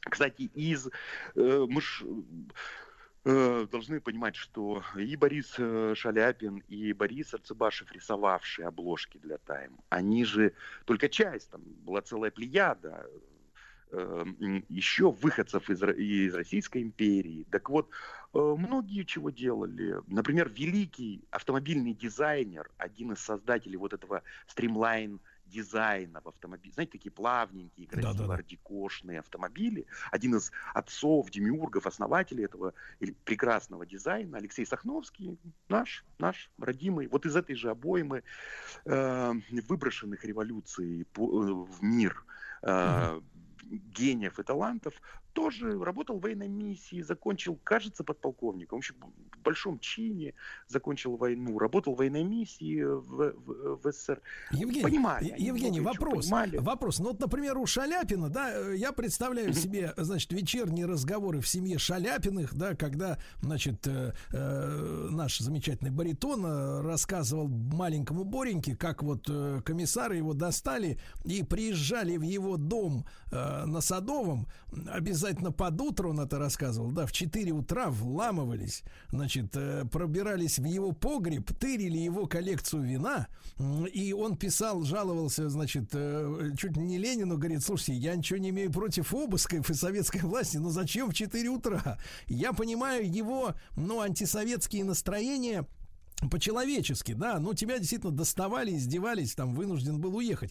А, э, но мы же знаем, что, например, с тем же Гитлером коллаборация происходила далеко не, так сказать, настолько массовая. Наоборот, мы знаем очень много патриотов, которые там, будучи в Европе, во Франции, не, не соглашались сотрудничать с Гитлером. Безусловно. Да? А вот да, с, вашей точ... с вашей точки зрения, э, а, а, они понимали, что они, в принципе, своей стране роют могилу? Или, или для них, или они надеялись, что в новой России, ну пусть не новая Россия Гитлера, а новая Россия э, под, под эгидой США, им найдется место, то есть ими что движило? Ну, применительно к Борису Шаляпину действительно может быть некая осознанность вот этого порыва э, антисоветского привлечивать не стоит. Он был патриотом страны. Он, кстати, при советской власти даже приезжал в, э, в Советский Союз. И несколько раз делалась его выставка. Он очень мечтал вернуть останки отца. И это произошло, правда, уже после его смерти да, э, в, в Россию. Э, он мечтал о музее э, в честь отца. Но видите, в чем дело? Применительно к Борису Шаляпину. Понимаете, я сейчас веду еще один очень современный, быть может, термин, но он очень хорошо отражает, э, как это все работало. Э, знаете, есть такое вот офшорное программирование. Знаете, это когда э, держатели какой-то задачи, который сидит, например, в Нью-Йорке или там в Кремниевой долине, да, он нарезает большую задачу на маленькие кусочки. И, и каждый рассылает... исполнитель не знает, что делает. Да, вот этого, например, как сегодня работает вот эта грантоедская махина, да, когда Э, многие могут, исследователи, сидящие на грантах, могут, гуманитарные исследователи, не понимать общего замысла, могут не знать, на что они глобально. Но это работают. первое правило работы спецслужб, когда ты не знаешь, что происходит в соседнем кабинете, да? Безусловно. При поэтому применительно в сложных а, безусловно, холодная война это просто парад гуманитарных технологий. Кстати, с украденных еще очень важное замечание. Дело в том, что ЦРУ, ФБР э, очень четко и очень внимательно изучали опыт нашего Коминтерна. Который mm. до военный период выдал просто парад потрясающих, великих, амбициозных, невероятно эффективных гуманитарных технологий. И Коминтерн, кстати, первый до войны обратил да. вот это вот идеологическое противостояние в их гражданскую войну. Когда да. советские... Евгений, Евгений, давайте да. мы, давайте с этой темы, с Коминтерном мы и продолжим нашу следующую встречу, правда? А, Евгений Фатеев, сооснователь фестиваля уличного искусства, культуролог, писатель. Весь наш цикл в подкастах и, естественно, на сайте радиомаяк.ру. Евгению огромное спасибо. До новых встреч. Еще больше подкастов «Маяка» насмотрим.